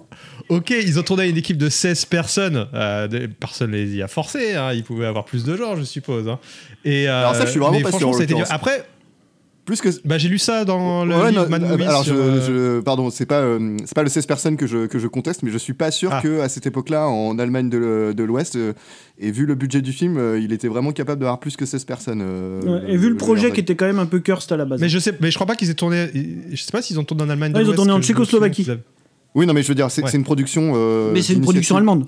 D'initiative d'Allemagne de l'Ouest, et, euh, et je pense qu'à l'époque, effectivement, c'est compliqué. euh. Ouais, mais en Tchécoslovaquie, tu peux te prendre, euh, tu pouvais te prendre pas mal de gens. Ah bah, regarde, ils ont des Il, figurants. il- il vient de dire ça au hasard. Euh, Erwan, vas-y, finis. Et par contre, le côté, euh, effectivement, le côté, euh, j'avais pas fait le lien avec Terrence Malick, mais il y a tout, ce- tout ce moment où il est euh, dans les montagnes, il cherche à rejoindre le, le château que j'ai trouvé assez haut, notamment grâce au morceau qui, qui Ah, bah, c'est l'or du Rhin. hein. Ah Et- oui. Ouais, et qui, euh, et qui fait très Terrence Malick. Comme dans, bah, m'a- qui, qui est l'intro du Nouveau Monde. Exactement. L'intro du Nouveau Monde, c'est l'or du Rhin. euh, C'est aussi dans Alien Covenant, je- si vous jamais vous. Je pense que mon cerveau a fait le lien sans que moi je m'en rende compte. Enfin, c'était inconscient, quoi. Mais euh, ouais, une expérience très. Je, veux pas dire du mal du film parce que voilà, c'était une expérience très compliquée. Ça m'a pris deux fois de le finir, mais, mais je l'ai fini. Mais euh, Bravo. ouais, c'est c'est Klaus Kinski euh, fait pas peur une seule seconde. Il est plus ridicule qu'autre chose. Euh, avec ses dents de lapin. Euh, là, c'était. Et puis ses, ses fausses oreilles dégueulasses là. Euh, Ah, j'avoue que les- les il a- oreilles sont il un teint un peu blafard, mais ses, mais ses mains sont de la couleur de la chair normale. Genre, ils ont oublié de faire le maquillage jusqu'au bout des doigts. Euh, C'est vrai qu'il y a, donc, c'est vrai qu'il y a euh, ça dans le écoutez, film. hein. voilà. Ça me- je me suis, je l'ai remarqué aussi en revoyant le film. C'était ça mon expérience. Je peux pas le prendre complètement. Enfin, je peux pas le prendre Le design avec les longs que- ongles est vachement bien fait, je trouve, par contre. Ouais, ouais, ouais. Mais voilà. Donc euh, écoute, il y, a des- il y a des amoureux de ce film ici, donc Non, je vais mais il n'y a pas de problème, les- t'inquiète pas. Euh, on connaît tes goûts euh, douteux. Euh, Lino, c'est ton tour. Oui. Euh, Rapidement, tu vas devoir me, me, re- me réhabiliter immédiatement. Ouais, ouais, bah, pas de problème. Euh, moi, je trouve que euh, c'est un. Moi, j'aime beaucoup Werner Herzog en général. Alors, je vais peut-être commencer par dire quand même que je, je pense que ce film-là, c'est peut-être pas son plus puissant, malgré le fait, comment dirais-je, malgré la popularité dont il jouit auprès de plein de cinéphiles et même dans, au regard de, de l'histoire du cinéma en général. Moi, je. En, le revoyant, je me suis dit, euh, c'est vrai que Werner Herzog a, quand, même, fait plus intéressant, euh, plus abouti dans, sa carrière. Mais, malgré ça, j'aime euh, j'aime beaucoup le film. Je pense que c'est une proposition artistique qu'on voit voit clairement pas tous les jours. Et, et par contre, Erwan, je suis, je suis désolé, mais la photo du film, c'est juste mortel, quoi. Enfin, il y y, a des plans où t'es là, genre, ah, c'est trop beau, quoi. Enfin, euh, Après, il y a quelques plans, effectivement. non, mais- c'est vraiment pas Il y a des quel- plans c'est vraiment pas pas quelques plans. il y a, il y a vraiment euh, tout le film est comme ça nimbé d'une espèce d'aura. euh, alors ça, c'est vraiment le truc euh, extrêmement euh, herzogien euh, de base, c'est que le, son but c'est pas d'être. c'est mon, je pense que comme d'habitude, son, son but c'est pas du tout d'être effrayant, mais plutôt d'être d'être étrange ou en tout cas de, de, de, de filmer comme si c'était comme si c'était une espèce de rêve et en même temps euh, de rêve euh, qui pourrait euh, comment dirais-je de, de rêve de rêve vécu dans la réalité quoi. Il y a un- c'est- on joue sur, sur, sur plusieurs niveaux de réalité euh, chez, chez lui. Ça, ça explique euh, son découpage comme ça très très en l'air euh, pareil les cadres qui sont très en suspens avec la brume etc moi je c'est un, film c'est un film à atmosphère quoi en fait alors je sais que c'est une excuse pour justifier des fois la merditude de pas mal de films. Pardon? Oui. Oui, pour tout justifier, d'habitude. Ouais, oui, voilà. Bon, des fois, c'est des fois, c'est une excuse un peu facile, mais là, c'est vrai que euh, je trouve que ça marche parce que le, le- le film a plus la fonction d'un poème comme ça. Il y a une espèce de, de pulsation sous-jacente euh, avec euh, cette musique euh, comme ça très euh, euh, très sourde qui accompagne beaucoup de plans, qui sont eux-mêmes euh, effectivement euh, étirés dans le temps. C'est une expérience du temps, quoi, en fait, euh, qui est, euh, euh, on va dire, euh, c'est censé être le reflet du, vécu immortel de, de cette créature qui, euh, à la fois, a la bénédiction de vivre pour toujours. De la même manière qu'on est pris comme ça dans un rythme extrêmement lent, comme si le film allait durer éternellement, et en même temps euh, euh, qui, a, euh, qui, qui subit une malédiction qui est celle de, de la soif éternelle, quoi, en fait. Donc, y a, moi, je sais pas, ça ça moi, ça me, ça me parle pas mal, même si euh, c'est vrai qu'il il y a des moments où on se dit, bon, là, vous aviez vraiment pas d'argent, les copains, c'est dur, mais c'est comme ça. Et puis, euh, moi, je trouve que Klaus Kinski en Nosferatu, ça marche, ça marche vachement bien, quoi. Enfin, les yeux qu'il a, les expressions. euh, euh, moi, voilà, j'aime beaucoup le film, mais c'est vrai qu'il faut avoir un appétit pour euh, la, la- la contemplation, et donc euh, je, pense qu'effectivement, ça euh, ça plaît pas à tout, à tout le monde, quoi. C'est comme, en fait, l'équivalent en littérature, c'est faut aimer, faut aimer se taper, euh, je sais pas moi, faut aimer se taper une épopée en vers euh, qui dure 500 pages avec euh, des fois euh, une description de 50 pages de, tu vois, Eugénie Grandet chez Balzac, t'as les fameuses 15 pages qui décrivent une commode où le commun des lecteurs sont là, genre, qu'est-ce qu'on s'emmerde de cette, qu'est-ce qu'on s'en branle de cette commode qui dure 15 pages? Et en fait, juste, le, le- le- le style est tellement puissant que t'es pris, enfin, tellement puissant qu'il est évocateur, en fait. Voilà, moi, ça m'évoque un peu la, ça m'évoque un peu je suis ça. un- Moi, je suis le grand public, moi. Moi, je suis. euh, Ça y est. ok, grand public. Euh, Parce que l'expérience du temps, je veux dire, je l'ai ressenti. hein. Ah bah, non mais comme quoi Mais on a fait- quand même fait deux pour. C'est personnes ça que je suis en train de ici- dire, c'est que c'est fait on a quand pour. même deux, fait pour on a quand même deux personnes temps, ici qui ont, qui ont vraiment ressenti l'expérience du temps quoi tu vois quelque part vous avez été Ah oui, oui, plongé ouais. dans la peau de, de- Oui. de, de- de Dracula et Ah, on l'a senti passer. quelque ouais. part c'est qu'Herzog a réussi son travail Et pour moi, pour- Euh, et ju- ju- juste très rapidement, la fin, elle tue aussi, tu vois. Enfin, il y, a- il y a un moment où, euh, où euh, Ah où ouais. Il a un geste hyper violent, il relève le jupon comme ça de Isabelle Adjani, et pareil, là, là, tout d'un coup, t'as tous les thèmes euh, euh, accolés euh, d'habitude à la figure du vampire qui explose comme ça à l'écran. T'as aussi la scène avec Lera que moi je trouve géniale. Ah, et il y en a une incroyable aussi avec euh, le dîner, euh, le dîner des gens qui sont tous contaminés par la peste. Enfin bon, j'arrête là parce que c'est ouais, la scène euh, Midsommar quoi me Ouais, la scène- la scène ce moment où les gens font la, ce moment ce moment euh, complètement suspendu hors du temps où les gens font la fête en attendant de choper la Ouais, peste c'est vraiment la, Mhm. la danse de la mort de Camille Saint-Saëns et puis il y a un cut comme ça où euh, ils sont tous attablés et puis sur le, le plan suivant c'est un jump cut et ils sont tous ils ont tous disparu. Ouais, ils sont tous les vraiment le choc de la mort. Vraiment, vraiment un film très malicien quand on y pense quand même, hein, parce qu'il y a des jump cuts dans tous les sens. Enfin, c'est c'est pareil, euh, c'est c'est assez incroyable. Voilà. Personnellement, Euh, j'irais pas on jusque va- là, mais admettons. Euh, non, mais je, je- calme-toi. on va s'intéresser maintenant à quelques représentations un peu différentes de la créature au travers de, diffé- de différents phénomènes, euh, un peu inexplicables hein, parfois. Donc je pense à, à toute la vague young adulte dont on n'a pas encore parlé, euh, romantique. euh, Ah, c'est vraiment obligatoire. qui a pu- C'est obligatoire, c'est comme ça, qui a pu déferler aussi au cinéma qu'à la ce télé. podcast, ce podcast est déjà trop long. On est vraiment obligé de parler de, de ces trucs-là. Là. Oui, on est obligé, on est obligé. Ça va être rapide. C'est de l'humour. Dans les années évidemment, je 2000, vous voilà. Adore. Ouais, ben non, non, non. Donc évidemment, on va penser à Twilight, j'imagine. Voilà. Euh, je sais pas si vous en avez d'autres, hein, des choses comme ça, euh, des choses qui se sont passées à la télé, peut-être. Moi, je Ah, ça y maîtrise est. pas trop, donc. euh, Je sais, je Après, sais si pourquoi vous tu parles de de- Il y a eu Twilight. plein de choses.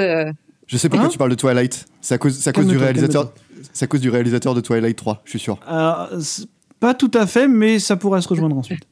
Vas-y, tu voulais dire Ça un truc. Non, oui, le, le, le vampire, alors c'est même plus romantique, c'est le, le, le vampire cucu. Oui, c'est ça. On a eu, euh, on a eu Twilight. euh, Il y avait. euh, alors moi, j'ai jamais Vampire regardé. cucu aux toilettes. mais Aux toilettes. J'ai raté cette vanne, Oh là mais là. euh, on rigole. Vas-y, vas-y. Je, je le mute, je le mute. Il y a eu, euh, il y a eu Vampire Di- Diaries aussi en, en Oui, série. euh, que j'ai jamais trop suivi, mais voilà, je- j'ai compris que c'est une histoire de triangle amoureux avec euh, plein de, plein de dramas, plein de. Voilà, c'est. c'est Est-ce que True Blood encore, rentre euh, Bah, c'est ce que j'allais, c'est ce que j'allais dire, True Blood, ouais. aussi, ouais. Alors True Blood, ça rentre pas là-dedans parce que True Blood, c'est bien. Oh, Moi, le j'aime bien. True Blood, Oh le, oh, le bid, oh le bid incroyable. le. Non, mais, Oh, ça, on Non, sent- moi, je- non, mais True Blood, c'est vivant, jusqu'à un certain point, en fait. J'avais J'ai lu pas le été premier jusqu'au tome bout. de, de- du bouquin True Blood, parce qu'à la base, c'est pareil, c'est une série de, de, de livres que j'avais pas aimé du tout. C'est vraiment, euh, c'est vraiment écrit, euh, c'est vraiment un truc young adulte, un peu vite fait érotique, euh, pas, Ouais, ouais. pas Ouais, terrible. que, mais en plus, la série faut- avait l'air d'être mieux quand même. Il faut, il faut rappeler que la, la, la littérature young adulte, c'est quand même enfin, reconnu pour être très mal écrit. Enfin, tu vois, je veux dire, c'est c'est quand même euh, c'est c'est assez compliqué. Oui, quoi. oui. Ouais. Euh, alors après, j'ai pas lu. Twilight. On en avait parlé dans Shitlist il y a pas très longtemps. On nous disait que c'était un. Je les ai lus. Ouais, on me disait que C'est c'était. euh, c'est peut-être toi qui extrêmement m'avais dit mal écrit. d'ailleurs que. Ah oui, d'accord. Donc c'était mal écrit, mais qu'on on suivait les pensées des personnages, c'est ça? Oui, ça, se- oui, oui. euh, Twilight, ça se passe beaucoup. euh, on suit les, Oui, le, un- le un- cheminement un de de, roman- de un vrai Bella, roman voilà, de, de l'héroïne. Voilà, c'est Mon ça. Dieu, quoi. oui. C'est un peu le non, misery ça a pas été- de, de pas Anne Rice, quoi. C'est- c'est- Mon Dieu. Mais ça n'a en pas fait- été écrit justement par une, euh, une nana qui était, euh, euh, qui, qui était sortie d'un couvent ou un truc comme Ah, sais pas. délires comme ça. Elle est mormone. Elle est Ah, mormone. Ah oui, Mormon, Mormon. Elle est mormone. Il y a d'ailleurs plein de thèmes comme ça qui sont vraiment, vraiment pas terribles. Ah oui, non, mais euh, toi, toi, Twilight, euh, c'est très, euh, c'est très critiqué. Le côté sexe avant le mariage, l'avortement, sexe oui, avant oui, le mariage, tout ça. Ouais. D'accord. L'avortement aussi, qui est vraiment euh, traité de manière oui, oui, hyper aussi, choquante. vrai, hein. Et le véganisme, le, le, le- végéta, le végéta. Le végétarisme Et, aussi. et, euh, et l'islamophobie Non, pff, je sais pas, je, je, je croyais qu'on lançait non, des au hasard.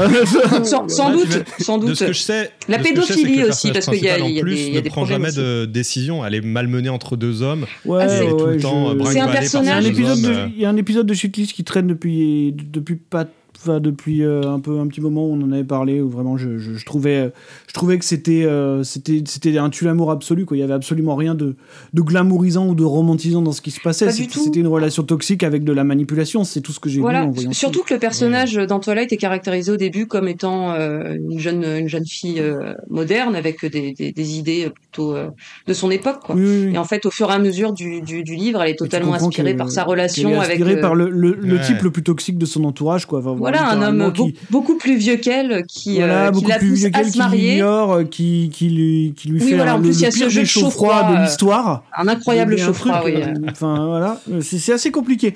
Tout Mais ça après, pour dire que. Après, Attends. ju- juste très rapidement, il y a- ce qui, ce qui fait, ce qui Vas-y, fait de parce que. ce qui fait de Twilight une œuvre incomprise, c'est que, comme le disait Alizé, effectivement, on suit les pensées des personnages et en fait, c'est une méthode d'écriture euh, de littérature qui s'appelle le stream of consciousness, qui a été vachement popularisée par euh, Virginia Woolf et James Joyce, notamment dans Ulysse. euh, voilà, il y, a- il y a la fin de. Bon, bref, je, je, finis, je, je vais pas tout raconter non plus, mais voilà, c'est ce qui fait que euh, Twilight, en réalité, c'est un chef-d'œuvre de littérature. Pff, pas du tout, j'invente complètement. Enfin, pas pour le stream of consciousness, ça, ça existe vraiment. Lisez Virginia Woolf et James Joyce, ça défonce, mais Twilight, c'est de la. Ok. Transition Ok. Alors, il faut savoir que euh, Twilight, ça a été écrit, enfin, en tout cas, ça a été publié en 2005. hein, donc, on a vraiment un gros, gros, euh, le gros move de cette euh, tendance euh, young adulte déjà littéraire. Ça commence à peu près en 2005. Le premier Twilight arrive en 2008. Et pourtant, voilà, un an avant la sortie du premier volet de la saga, on peut noter l'apparition d'un film de vampire finalement, finalement assez peu en accord avec son temps. Euh, c'est celui qui est donc choisi par Alizé ce soir. C'est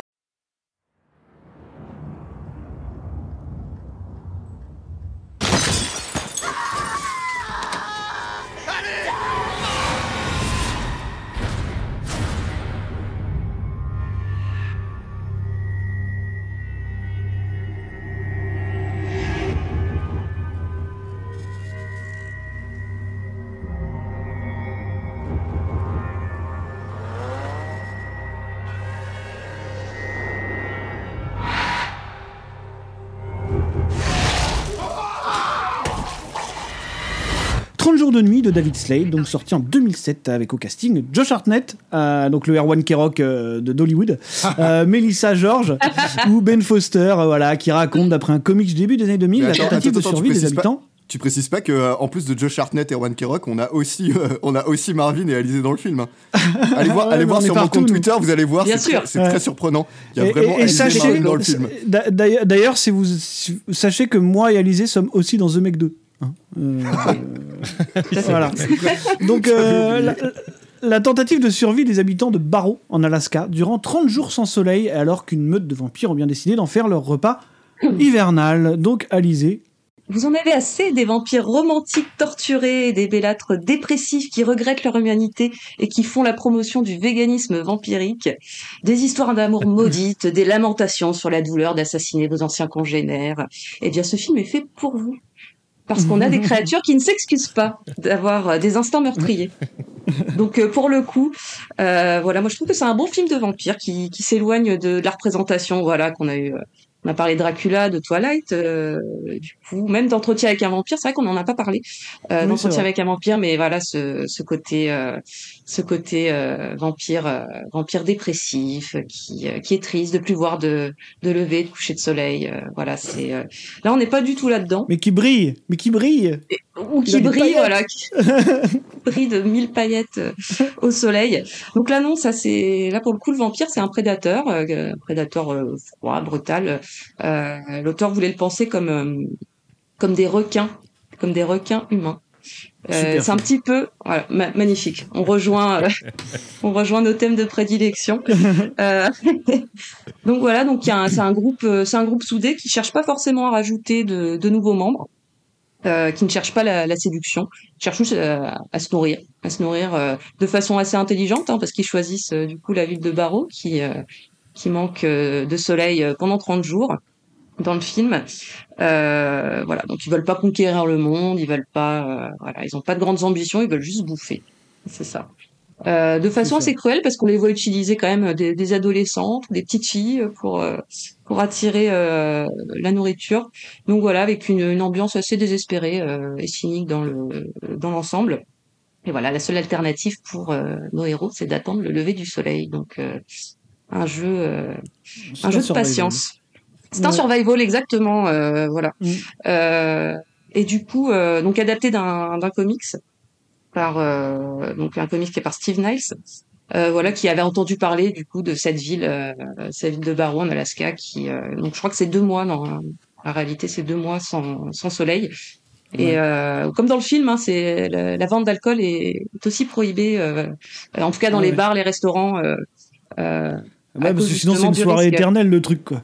C'est- Ah bah là, euh, je pense qu'il y, c'est a- il y, n'importe a- quoi. il y a beaucoup de dépression aussi justement à cause du manque de luminosité. Ouais, donc je là, pense je pense que c'est une vague de suicide euh, terrible si, Ouais, euh, si en plus. ouais. C'est fou ça. hein. Ouais, c'est fou. Après, les, les gens ont le droit d'en boire hein, chez eux. L'alcool est pas Oui, oui. totalement Oui, oui, euh, interdit. j'imagine, j'imagine, Donc tu peux te bourrer la gueule chez Il toi faudrait. et Il faudrait. si si si t'en as envie. Euh, donc voilà. Donc euh, moi j'aime beaucoup dans le film. J'aime bien la représentation du vampire. Du coup, vraiment le, le côté prédateur, euh, euh, très rapide, tout ça. À savoir que la majorité de des personnes qui jouent les vampires sont pas des acteurs, c'est des cascadeurs. Euh, D'ailleurs, c'est plutôt euh, plutôt judicieux parce qu'ils ils ne parlent pas. Euh, c'est une différence avec le comics aussi, du coup, euh, parce que je me euh, du coup je, je me le suis procuré pour voir un petit peu l'adaptation et puis le, le, la différence, euh, tout ça. Dans le dans le comics, ils parlent en fait les vampires. Il y a pas de voilà, ils, communiquent normalement. C'est vraiment pour le film. Voilà, ils ils ont, euh, chuchotent un petit peu, là. Ils ont un truc un peu de. oui, puis ils ont cette langue. En fait, ils ont demandé, ils ont demandé à un linguiste d'inventer une langue Oui, spécialement. Voilà, une langue un peu gutturale comme ça, pour euh, qui est censée rappeler. qu'Erwan le- a bossé sur le film, hein, quand même. il le sait, voilà, il sait ce qui s'est passé. Donc une langue qui est censée rappeler le langage des voilà des, des, des, des premiers humains, puisque c'est censé être un groupe qui est là depuis euh, extrêmement longtemps. Donc euh, donc voilà, moi j'aime beaucoup. euh, il y a des défauts dans le film, hein, on va sûrement en parler. Il y a plein de choses que moi-même j'ai notées, mais de, manière générale, euh, je trouve ça, ouais, je trouve ça assez intéressant comme comme figure du vampire. Même si le, voilà le, développement de l'intrigue, je, vois des différences du coup avec le comics que je comprends pas forcément. Il y a des personnages qui sont beaucoup plus caractérisés, mais au final on n'en fait pas grand chose. C'est dommage. Il y a assez peu de, de, de- de- vraiment de d'échanges avec les personnages. Il n'y a pas vraiment de conflit non plus. On aurait pu s'attendre à des un peu plus de confrontation par exemple, vu que c'est un survival et que, Mm. que voilà on voit des gens survivre pendant 30 jours. On sent pas forcément énormément de passage du temps non plus. Ça c'est dommage. Et euh, il y a quelques, il y a aussi quelques faux raccords et et problème dans, dans le. C'est assez, assez, assez rigolo. Et, et problème aussi dans le. Moi, j'aime bien la réalisation de manière générale, sauf vraiment les, les- Je trouve que les scènes de combat sont catastrophiques. Il y a vraiment euh, un côté. euh, je secoue la caméra pour euh, rendre ça dynamique et, et c'est un- c'est- c'est c'est vraiment dommage. Voilà. Et le combat final qui est, pour le coup, euh, c'est vraiment ouais un, un pétard mouillé euh, qui dure très très peu de temps et, et pareil qui je peux comprendre, il y a des différences avec euh, aussi l'histoire originale, qui est un peu plus impressionnante, qui aurait pu donner une scène plus sympa. Là, pour le coup, ça va, ça va très vite et ça termine le film. On sent que le film est long en plus. hein. Je crois qu'il fait presque deux heures. Ouais, il fait quasiment deux heures. ouais. Ouais, ouais, il fait quasiment deux heures. Et du coup, peut-être qu'il fallait finir vite. Je ne sais pas. Donc, euh, donc voilà. Euh, Erwan veut peut-être nous parler des, des, des scènes d'action.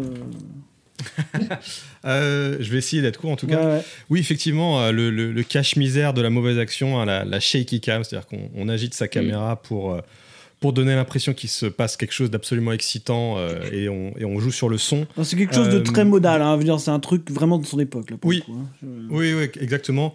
Et d'ailleurs, en parlant du son, moi j'ai été, je sais pas si vous avez marqué, remarqué, mais il y a plusieurs moments où en fait je trouve que le son est euh, largement sous-exploité. En fait, quand on a, notamment quand on a des affrontements, on n'entend pas les coups passés, enfin les bruitages qu'on a l'habitude d'entendre dans ce genre de, de film, notamment avec des monstres qui sont beaucoup personnalisés par les cris qui vont pousser, les mouvements des- qui vont leur, accentuer le côté surnaturel. Bah, je trouve que c'est très euh, manquant à plusieurs moments. Euh, il y a le moment, il y a une scène où il y a cette petite fille euh, qui, est, euh, qui est donc un, un vampire et euh, qui apparaît. Le groupe qui la voit euh, part en courant. Ils font 5 mètres parce qu'ils sont dans un- une sorte de, de petit supermarché. Ils font 5 mètres et ils arrivent devant Josh Arnett qui n'a absolument rien entendu de la petite fille qui est en train de faire. et ils font, il fait qu'est-ce qui se passe? C'est vrai que là, Euh, dans donc- le, décor, là où en plus, a- on est dans l'équivalent de la petite épicerie arabe. euh, Enfin, vraiment, il y a. Oui, oui. il y a- il y a- Ah oui, oui, il c'est- doit même pas y avoir ça, 10 mètres. euh, Enfin, bon, ça n'a aucun sens, quoi. Ouais, et euh, voilà, et donc, et c'est dans cette scène-là d'ailleurs qu'il y a le, il y a le pire raccord. euh, on parlait de faux raccord, mais il y a le pire raccord où on a un gros plan de Josh Arnett et un cut et un autre gros plan juste après. Euh, vraiment côte, à- côte à côte, mais pas filmé complètement pareil. Donc la règle des 30 degrés, fuck it, on en a rien à foutre. Et c'est pas genre un effet de style parce que c'est juste à ce moment-là que ça apparaît.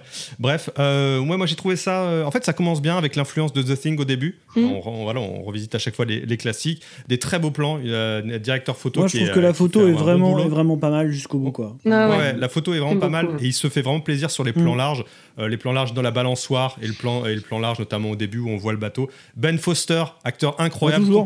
Sous-exploité dans le film.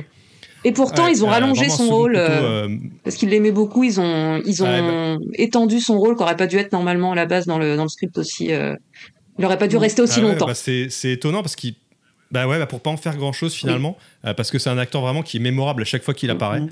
et euh, en tout cas de mon point de vue et puis voilà le, le film va en fait le film comme disait enfin c'est exactement ce que disait Alizé mais le film en fait on ne ressent pas du tout euh, comment dire le passage du temps qui est finalement très important Mm. euh, dans le concept du film on sent pas du tout ce, côté concept Bah, disons que t'as l'impression Et, qu'ils ont euh, survécu une nuit. quoi. c'est C'est ça un peu tout embêtant. à fait En fait, Ouais, c'est ce qu'on se disait pendant qu'on regardait le film, c'est qu'il y avait des, il y a des ellipses un peu étranges parfois. Tu sais, qui sont pas très caractérisées. Non, Un mais par exemple, étrange. tiens, on Oh a, euh, j'ai dit un peu étrange, ok. Euh, qui, qui- genre, Ah, ah, on t'es- a un abri, hein. on a un abri. On, on t'a rien montré, ils ont changé d'abri en fait. Ouais. Et déjà, il y a ce genre de Ouais, trucs, ouais. bon, qui sont typiquement des problèmes à mon avis de déjà de de, de, de scénario. de- Tu vois, tu vois, je veux dire, c'est pas pas quelque chose, c'est pas dans l'exécution que ça pêche. Je pense que c'est dans l'écriture. Mais, euh, mais voilà.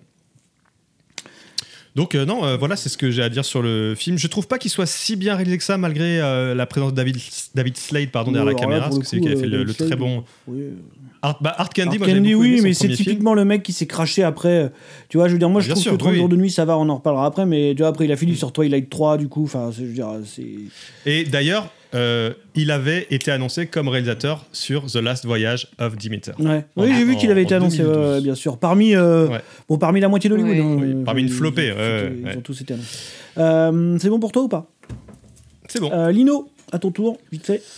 Oui, euh, pff, écoutez, euh, le seul truc sympa que je peux dire sur 30 jours de nuit, c'est que euh, par rapport à Déméter, Déméter c'est nul et c'est et c'est juste euh, long et chiant. Et euh, 30 jours de nuit, c'est nul, mais au moins on rigole un peu, quoi. Enfin, euh, il y, a, il y a des grosses, euh, il y a des grosses gerbes de sang et c'était. Hmm. Comment? Euh, c'est pas chiant c'est pour le quand coup. même, euh, c'est- quand, quand même un peu long. hein. Enfin, euh, les, moi, j'ai pas du tout été euh, dans. Non, moi j'ai pas, j'ai pas été pris dedans. Effectivement, il y a des ellipses des fois. Enfin, c'est vraiment, il y, a, euh, il y a un personnage qui dit une réplique et puis il y a un carton après. C'est genre 7 jours plus tard. Et t'es là, genre, ah bon?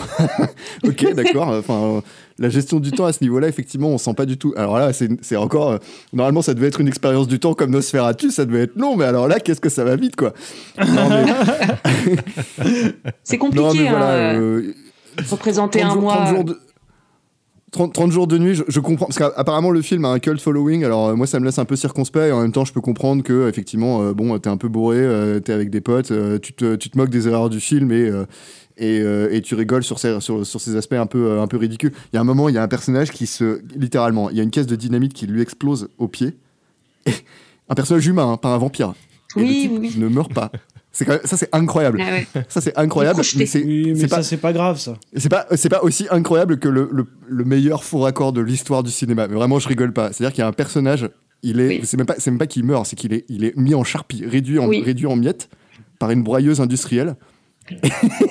et, euh, et plan suivant, enfin plan suivant, scène suivante, euh, pareil, une baston entre des humains et des vampires. Et là, ils ont, les, là, ils ont oublié, ils ont oublié qu'il était mort. Il est au second plan, comme, euh, comme euh, son statut, Il a comme un son frère statut de jumeau, méchant ça secondaire lui. Peut-être, C'est qu'il a un peut-être. frère jumeau. C'est ça, ils étaient deux, je- on l'avait pas vu. mais- Ah là, ils étaient deux, vous le saviez pas. Enfin, le film l'a pas dit, voilà, c'est tout. C'est parce qu'à chaque fois qu'on les voit, ils se ressemblent, donc vous pensez que c'est le même personnage. C'est deux frères, Voilà. voilà. Moi, j'ai l'impression que vous cherchez un petit peu la petite bête quand même sur des. C'est comme dans le prestige. C'est comme dans Non, le mais vraiment, fait, littéralement, je suis pas du tout ironique. Hein. ça. On parle d'un film de vampire, euh, tu vas pas te plaindre parce qu'il y a une dynamite qui tue pas les gens, Lino. Ouais, un humain quand même, euh, bon. euh, Non, non, mais non, non, non. Oh là là. Non, je crois que, je crois que, je crois que, non, non, là, j'ai l'impression d'entendre Erwan, là. C'est c'est pas bien ce que tu Mais il dis. y a des scènes sympas. Moi, j'aime beaucoup la scène. Moi, justement, ce personnage arrive et défonce du vampire avec son, son espèce de tracteur euh, avec euh, plein de. Ouais, même si c'est très très mal filmé. Ouais, c'est très, très dommage. filmé, Ouais, mais il y a- Enfin, je sais pas, moi c'est. Il y a un côté, euh, je trouve assez généreux. Ouais. Voilà, ça, ça désingue bien du vampire. Oui, Et voilà, puis, mais ça- il y a du gore super chouette dans le film.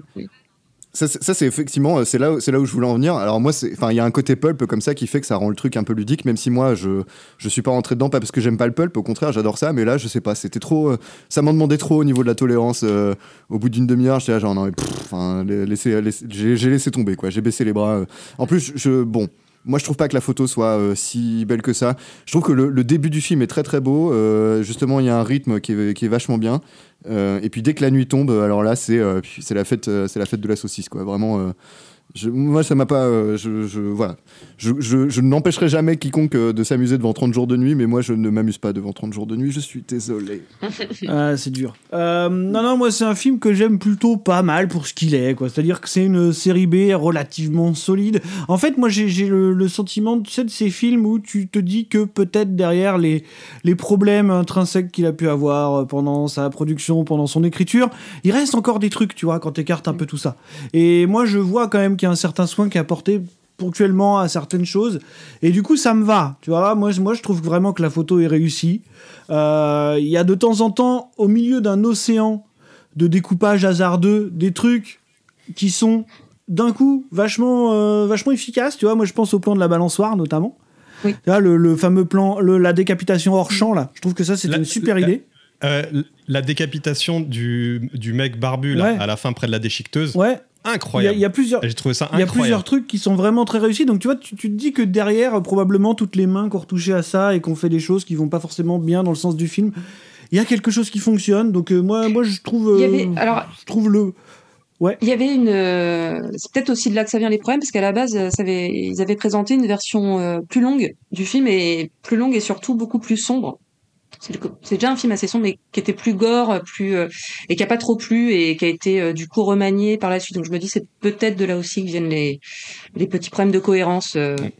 On va avoir le slate Ouais. cut de 30 jours de nuit euh, qui sortira euh, sur euh, tu sais, HBO pendant- Max. The slate cut. Pendant la grève des scénaristes, euh, c'est le moment de tout ressortir. Ouais, alors, euh, on sait jamais. Ça va peut-être arriver. Euh, Ça va peut-être arriver. donc euh, non, non, donc c'est un film que j'aime plutôt bien et puis j'aime relativement bien euh, ce qui nous intéresse dans le film, c'est-à-dire les vampires. hein. Mm. Euh, voilà, moi je, je- là pour le coup j'étais assez partisan de du fait qu'on Ah ait des purs vampires de survival, euh, c'est-à-dire. Euh, ouais, moi, je les, trouve, je les trouve moches, les vampires du film en plus. Non, moi, je- ah non, moi j'aime bien. Ah non, moi. ils sont j'aime bien Moi, leurs j'aime yeux. euh, Non, non, moi j'aime le bien. pro- J'aime beaucoup leur Le look. premier le- plan sur le premier vampire du film, moi je me suis dit, mais qu'est-ce que c'est que cette merde, quoi Enfin, vraiment. Non, moi je les, que- moi, alors, oui, moi, les trouve pas mal en fait dans, le- dans, dans le sort, dans, dans l'espèce d'Uncanny Valley qui, qui Mm. dégage. Je trouve ça relativement sympa. Bah, il y a le côté requin avec les yeux tout Ouais, noirs. voilà, et, même dans, les, dans les mouvements, dans la manière de pas trop les caractériser, juste d'en faire pour le coup là des tueurs de sang-froid, mais Mm. dans le sens où c'est absolument ce qu'on voulait dans ce film. Enfin, il n'y avait pas vraiment de, de, de background à leur donner ou quoi. Du coup, je trouve que Mm. le film fait ça relativement bien. Je quoi. trouve Donc, ça sympa, me- les- ça me pose pas trop de. les scènes d'attaque où euh, au tout début de l'invasion de la ville, voilà, où ils, ils prennent les gens, les sortent de chez Il y a eux, un plan qui est très cool, la vue du. De chez eux. Ouais, il y a, il y a Ouais, un plan qui est très, qui est très, fenêtre, là. très- qui est très cool, mais dans l'exécution, il est pas hyper cool. C'est le plan euh, vue d'hélicoptère, on va dire, vue Mm. de drone, des rues. Il y en a et, plusieurs, ouais. Des gens Mm. qui se font, qui se font bouffer. Ouais, oui, c'est vrai que Mais la bien, caméra, ouais. elle est comme ça en train de bouger.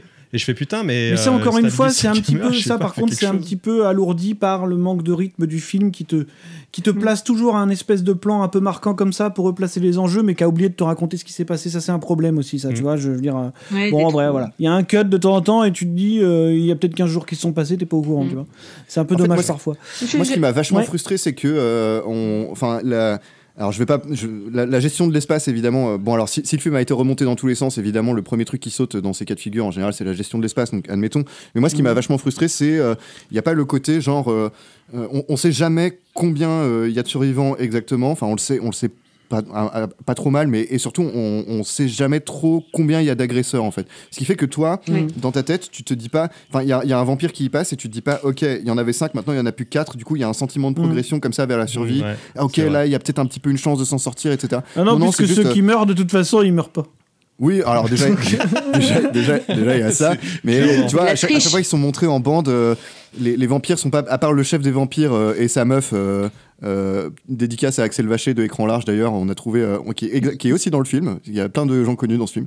Euh, mais en dehors de ces deux personnages-là, la meute de vampires est réduite à son état de meute et du coup, euh, c'est trop facile, tu vois. Le, le réal, il filme, il y a les vampires et le réal, il filme une bande de silhouettes noires et dit, ah voilà, il y a des. Oui, mais c'est parce qu'il les caractérise comme une Voilà, meute, ouais, je, pense que c'est fait. Ouais, exprès mais pour je, le je- coup, je trouve, que pas, ça joue pas. Je trouve que ça joue pas du tout en faveur. Du, je trouve que ça joue pas du tout en faveur du film en réalité, parce que. Je trouve que ça marche. Bah, en tout cas, en faveur du concept du film, moi je rejoins Lino, c'est-à-dire qu'ils ont 30 jours. C'est comme, bah, là je le compare parce que c'est ce à quoi je pense directement, mais à, à Die Hard, où il faut en, en gros qu'ils tiennent une, une nuit, tu vois, avec ces terroristes. ouais, ouais, ouais, carrément.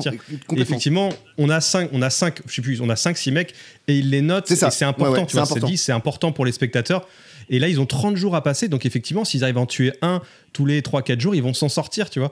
Et je comprends l'aspect meute. Qui Ouais, mais Ils cherchent pas, le- le ils cherchent pas à ils les ils, sont euh, pas, ils cherchent pas à les détruire, ils cherchent à Ils survivre. cherchent juste à survivre euh. Il y a pas on de. pose bien les Oui, mais ils vont, ils vont être obligés. Oui, mais tu Bah vois, non, de- en fait, dans le film, il y a On pas pose ça. bien les choses comme Oui, mais étant, pas- en fait, euh, de toute mais façon, pas- ils n'ont pas le choix parce que les, les vampires sont impossibles à tuer. euh, et euh, Mais c'est pas pour les personnes. C'est pas pour les personnages que c'est important d'avoir ce truc-là en tête, c'est vraiment pour le spectateur en fait. Enfin, euh, Je sais pas, moi, on ça m'a pas trop d'accord, dérangé, euh, mais- Je, je pense. Non, Moi, je- non, pour moi, moi, je- c'était plutôt une menace un non peu mais informe. oui voilà moi je trouve que c'est bien ça- comme menace justement ça- c'est un peu flou et, euh, et ça te c'est peut-être fait aussi dans, dans le sens voilà on, la menace euh, euh, t'arrives pas vraiment à la, à la caractériser euh, ça, ça fait partie aussi Ouais, peut-être ouais. voilà de, de, de, de la peur aussi ce- cet ennemi qui est, qui est un petit peu par, qui peut être partout à la fois et, et que t'arrives pas à dénombrer quoi Euh, pour notre dernière étape du soir, donc direction la Corée du Sud.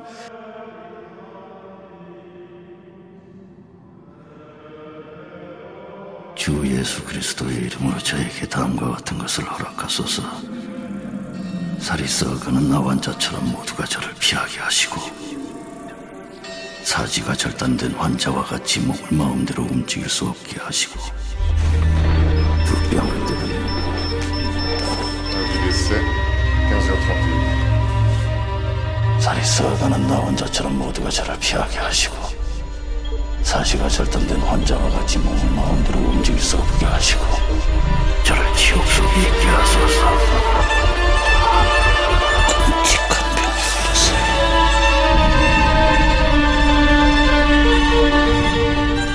Avec Thirst, ceci est mon sang, réalisé par euh, bon l'immense hein, Park Chan-wook en 2009, avec l'éternel Song Kang-ho, qui nous raconte l'histoire d'un prêtre se transformant peu à peu en vampire à la suite d'une malheureuse transfusion sanguine. Et donc c'est le film qu'Erwan a choisi ce soir. Donc vas-y, on t'écoute. Je parlerai pas du film, je, préviens juste avant que je l'ai vu il y a assez longtemps, je l'ai pas revu euh, récemment, donc je, je je pense pas pouvoir en parler plus que ça. Donc euh, Erwan, vas-y. Bon, eh ben, Grand Prix du jury à Cannes, euh, l'année où il a été, il a été présenté. Voilà. Euh, eh ben, Park Chan-wook, hein, c'est un habitué justement de Cannes où il a été récompensé plusieurs fois, euh, notamment pour All Boy et Mademoiselle. Que dire de ce film? C'est c'est vraiment une revisitation très moderne du, mythe, du mythe du vampire. Et effectivement, Park Chan-wook, c'est un, grand, un grand habitué du, de la perversion euh, mêlée à l'absurdité la plus totale. Et, euh, et là, bah, c'est c'est complètement, euh, c'est complètement mis en avant dans, dans ce film. Alors, euh, moi, c'est un film que j'aime bien sans, sans l'adorer. C'est-à-dire que je trouve que c'est un film qui met longtemps à se mettre en place, à, à vraiment rentrer dans une- cette forme de folie qui peut être justement assez libératrice et, qui, et qui fait autant rire qu'elle peut, qu'elle peut effrayer. Mais quand il, notamment, alors ça va notamment passer par la rencontre entre le personnage du prêtre et le personnage de la jeune femme dont il va euh, tomber amoureux. Enfin, ça va être, ça va être réciproque parce que ça va démarrer cette relation qui est basée sur le sexe, sur le sang, sur le désir. Euh, et, euh, et donc, ce qui fait qu'à partir de ce moment-là, on a, je trouve, de très belles scènes. euh, et puis, des, puis la mise en scène de, de Park Chan-wook est toujours aussi, peut toujours être aussi puissante. On, on rigole, on est, on est comment dire horrifié. C'est des litres de sang qui sont qui sont déversés, les innocents euh, y passent et il y a des scènes, euh, comme je disais, des scènes incroyables, notamment la scène du mahjong où euh, avec avec la, la mère de famille qui est qui est dans sa dans sa chaise roulante, qui ne peut pas parler, mais qui arrive à indiquer que que ceux qui ont tué son fils sont le couple en face d'elle aux invités. Il y a des l'histoire d'amour est très réussie. C'est souvent quelque chose qu'on voit chez, chez Park Chan-wook, les histoires d'amour, notamment euh, dans Dec- Decision to Live. Euh, c'est quelque chose qui est souvent euh, qui a un, souffle romantique en fait, euh, souvent très pur. Et je pense à cette scène où il où où le prêtre prend la jeune femme dans les bras et elle lui demande de, de sauter pour voir quel effet ça fait. Et donc il s'envole avec elle dans les bras. On a une, sorte d'envolée lyrique avec la musique. Et c'est des, moments très courts comme ça qui, qui souvent emmènent le, film vers, des, vers ses meilleurs aspects. Encore une fois, c'est un film qui a, qui a, quelques, qui a quelques longueurs, mais qui, mais qui voilà, est, reste hyper intéressant. Si- rien qu'au niveau de la mise en scène, il y a tellement de choses à dire. On, parlait, voilà, on a parlé cadre, on a parlé. euh, euh, et Park Chan-wook, c'est vraiment le, un, un spécialiste de, euh, de remplir son cadre et de le faire d'une manière très poétique et très, et très structurée en même temps. Et, et je trouve que c'est passionnant à regarder la façon dont il filme.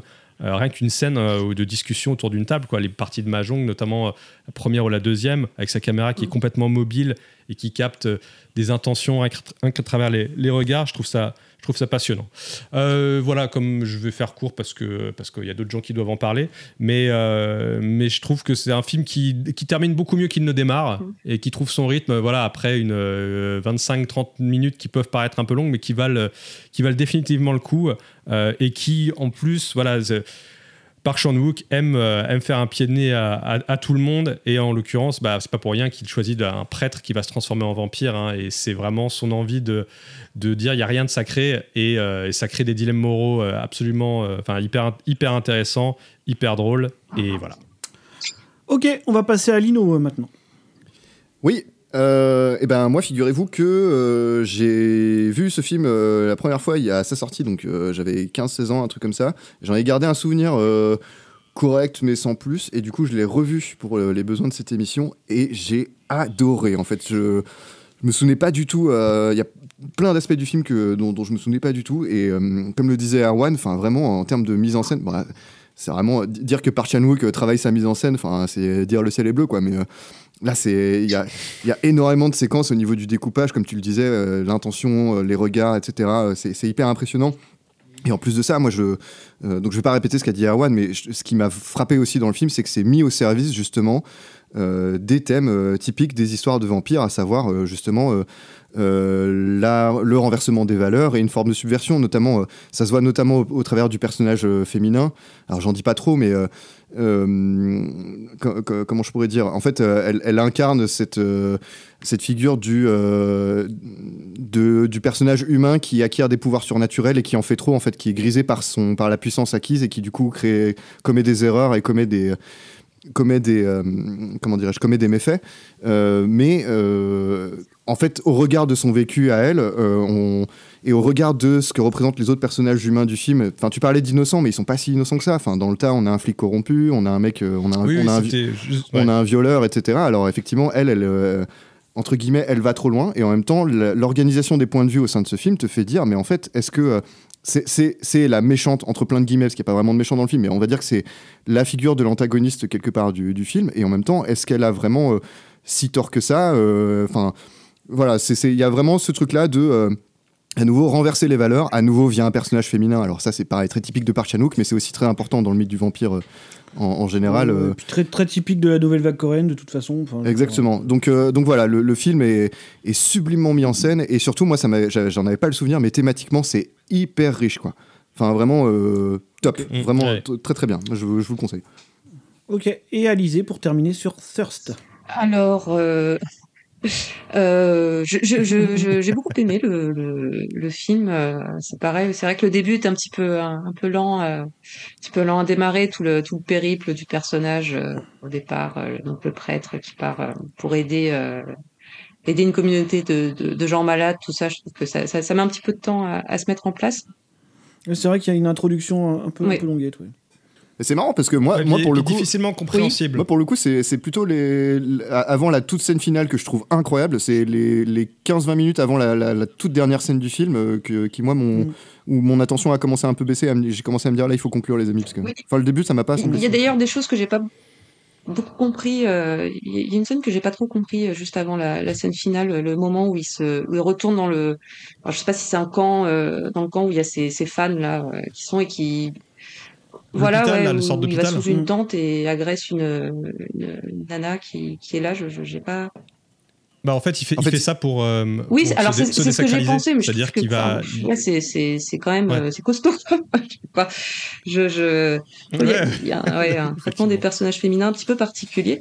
Non et puis ce, ce que je savais pas du tout, euh, ce que ce que on en avait discuté avec Marvin, c'est que c'est l'adaptation de donc de de, de Thérèse Raquin de d'Émile Oui. Zola. Mm. Et euh, alors c'est extrêmement fidèle, c'est extrêmement fidèle, parce que je disais un petit peu là, ce, le, réseau- c'est exactement fidèle. la même, c'est exactement la Ouais, même ouais. structure, euh, euh, voilà, de, de, de- que, que, que le film. La seule chose différente qu'il n'y a pas dans le dans le roman, c'est le, le fait que qu'elle, euh, Il n'y a pas de vampire. Bien sûr, déjà, il n'y a pas de, il n'y a pas de vampire chez Émile Zola. Il n'y a, Il y a pas de du sexe, vampire parce qu'il y a bien, il y a bien l'adultère, il y a bien l'adultère. Euh, Par contre, il n'y a pas ce mensonge euh, du coup du personnage féminin pour euh, pousser à l'assassinat de de son de son Mm. mari. Pas le pouce au Ce crime. que je, ouais, je, je trouve un petit peu, euh, voilà, bah, c'est, c'est, c'est, c'est un concept un petit peu, un petit peu misogyne, je trouve. euh, de... Non, il y a des scènes vraiment euh, que je trouve, que je trouve magnifiques. Ouais, le, le, le moment où il s'envole euh, avec elle, euh, c'est, même la représentation du désir du coup entre les deux, qui est, qui est, qui est pour le coup, qui est bien représentée. euh, je, je trouve. euh, euh, c'est un film où tu le sens. Voilà, tu sens vraiment, Tu sens euh, tu, tu sens la chair, tu sens, tu sens le, le désir. C'est, c'est vraiment magnifique. euh, les scènes aussi de de, de, de hantise avec le du coup le, le fantôme, le fantôme qui se met euh, qui se met entre eux littéralement. littéralement. Littéralement. Ah oui, c'est incroyable. Et puis euh, Ça, c'est Thérèse Raquin encore. oui, ouais, qui est présent. Voilà, il y a Ah oui Ah plein ouais, d'éléments. Le, le, le- donc la situation, le personnage de la, belle-mère. Il se passe exactement la même chose dans le dans le Mm. bouquin. Euh, c'est c'est vraiment. Il y a juste pas Mm. cette scène où où elle arrive à dénoncer euh, les les meurtriers. Ça c'est la petite chose en plus. Et puis la scène de fin que je trouve vraiment euh, vraiment magnifique quoi. Ce, ce- le, le côté euh, complètement désespéré. euh, Le, Mmh, ouais. euh, lui qui qui du coup s'est fait à son destin Ouais, et elle final. pas Ouais, du ouais, tout. les cadres, les cadres dans cette scène de fin. Ouais, ouais, c'est vraiment très beau. Mm. Euh, je, donc euh, donc oui, non, il y a il y a- y a plein de choses, euh, plein de choses très bien dans dans, dans ce film. Oui. Euh, on va maintenant terminer en choisissant euh, chacun notre tour. Quel est des quatre films de ce soir celui qui représente euh, le mieux C'est évident pour tout le monde. film de je ne sais pas. Euh, le film de vampire, bah donc Erwan, vas-y, je, je- je pense que tu peux, tu peux voter. Pour, euh, Bon, on, on est tous d'accord que c'est Thirst. voilà. Non, mais tu votes Euh, pas bah, pour ton bonne- propre bonne film. Tu n'as pas le droit, Erwan. Tu n'as pas le droit. Euh, euh, moi, je voterais dans ce cas pour. euh, Allez, pour Nosferatu. Ce retournement de situation. Allez, je- Incroyable, incroyable d'ennemis. twist. C'est fou. Et il a été. Et c'est un- c'est un- c'est- je Tout dirais, ça c'est pour un pas film qui a été voter bien 30 jours de défendu. nuit. Non, non, non, mais c'est un film qui a été bien défendu et qui peut, qui peut-être euh, méritera dans le futur très lointain un second visionnage euh, qui me permettra d'apprécier différemment cette œuvre. Voilà, c'est c'est ça. que- Et bah, je j'y ai pas trop réfléchi, mais là, euh, du coup, à, chaud, je, dirais euh, Les Passions des vampires, euh, parce que j'ai beaucoup aimé tout ce que ça m'a amené comme réflexion et, comme recherche autour, et puis ouais, comme représentation du vampire. J'ai trouvé ça, j'ai trouvé ça original et, vraiment, vraiment chouette. Mm. Lino. Eh ben, comme il y a déjà eu un vote pour Nosferatu, que euh, je trouve très bien euh, dans l'aspect euh, vampire romantique, je vais quand même voter pour Thirst parce qu'au revisionnage, j'ai passé un, un moment. Enfin, je vais vraiment adorer le revisionnage beaucoup plus que Nosferatu. Désolé, je suis pas un vrai cinéphile. Parce que je trouve que Thirst modernise Te retire ta carte. vachement bien. Euh, Ouais, retirez-moi ma carte, retirez-moi mon badge et mon fringue. Non, mais voilà, au niveau, au niveau de la réactualisation euh, du mythe de vampire, qui est vraiment pas facile, enfin, on voit la quantité de films ringards autour de, de films et de séries ringards autour de cette figure-là. Je trouve que Thirst, c'est, euh, assez exemplaire, même si euh, je suis d'accord, le film euh, est pas, est pas exempt de petits défauts, même si j'ai adoré le revoir. En plus, Très comme ça, bien, ça fait eh un bien. partout et euh, Marvin euh, choisit. Alors moi je vais donner, bah, je vais donner ma voix à euh, Vampire Lovers du coup, euh, puisque pour son pour son- Incroyable pour sa modernité euh, subversive, voilà. Tout ça parce que t'as Ah, pas je revu Thirst. pas du tout gagner avec ce film. Ah si si si, si non non non non pour le coup je, je pense que c'est c'est c'est c'est- c'est pas le film le plus réussi des quatre esthétiquement on est bien d'accord parce que si j'avais dû faire ça j'aurais voté pour mon propre film qui était Nosferatu mais euh, Tu peux pas, t'aurais voté je, pour je Thirst. pense que thématiquement c'est le plus intéressant replacé dans le contexte de son époque euh, notamment par rapport à ce qu'il ose faire quoi Oh, la- la euh, folie donc dans le ça, stade. je, je Je vais chercher mon dans le stade. attends, je reviens. Lino a remporté Euh, ce second épisode. Euh, voilà, on arrive au bout. Donc merci d'avoir écouté cet épisode jusqu'à la fin. Comme la fois précédente, n'oubliez pas de commenter, de noter le podcast via votre plateforme préférée. Merci Lino. Merci. Alizé. Et merci. Erwan. Et retrouvez-nous en suivant le compte Flash Forward sur Twitter, euh, slash X, vous appelez ça comme vous voulez, ou nos comptes perso. Et on se retrouve très bientôt. Voilà, salut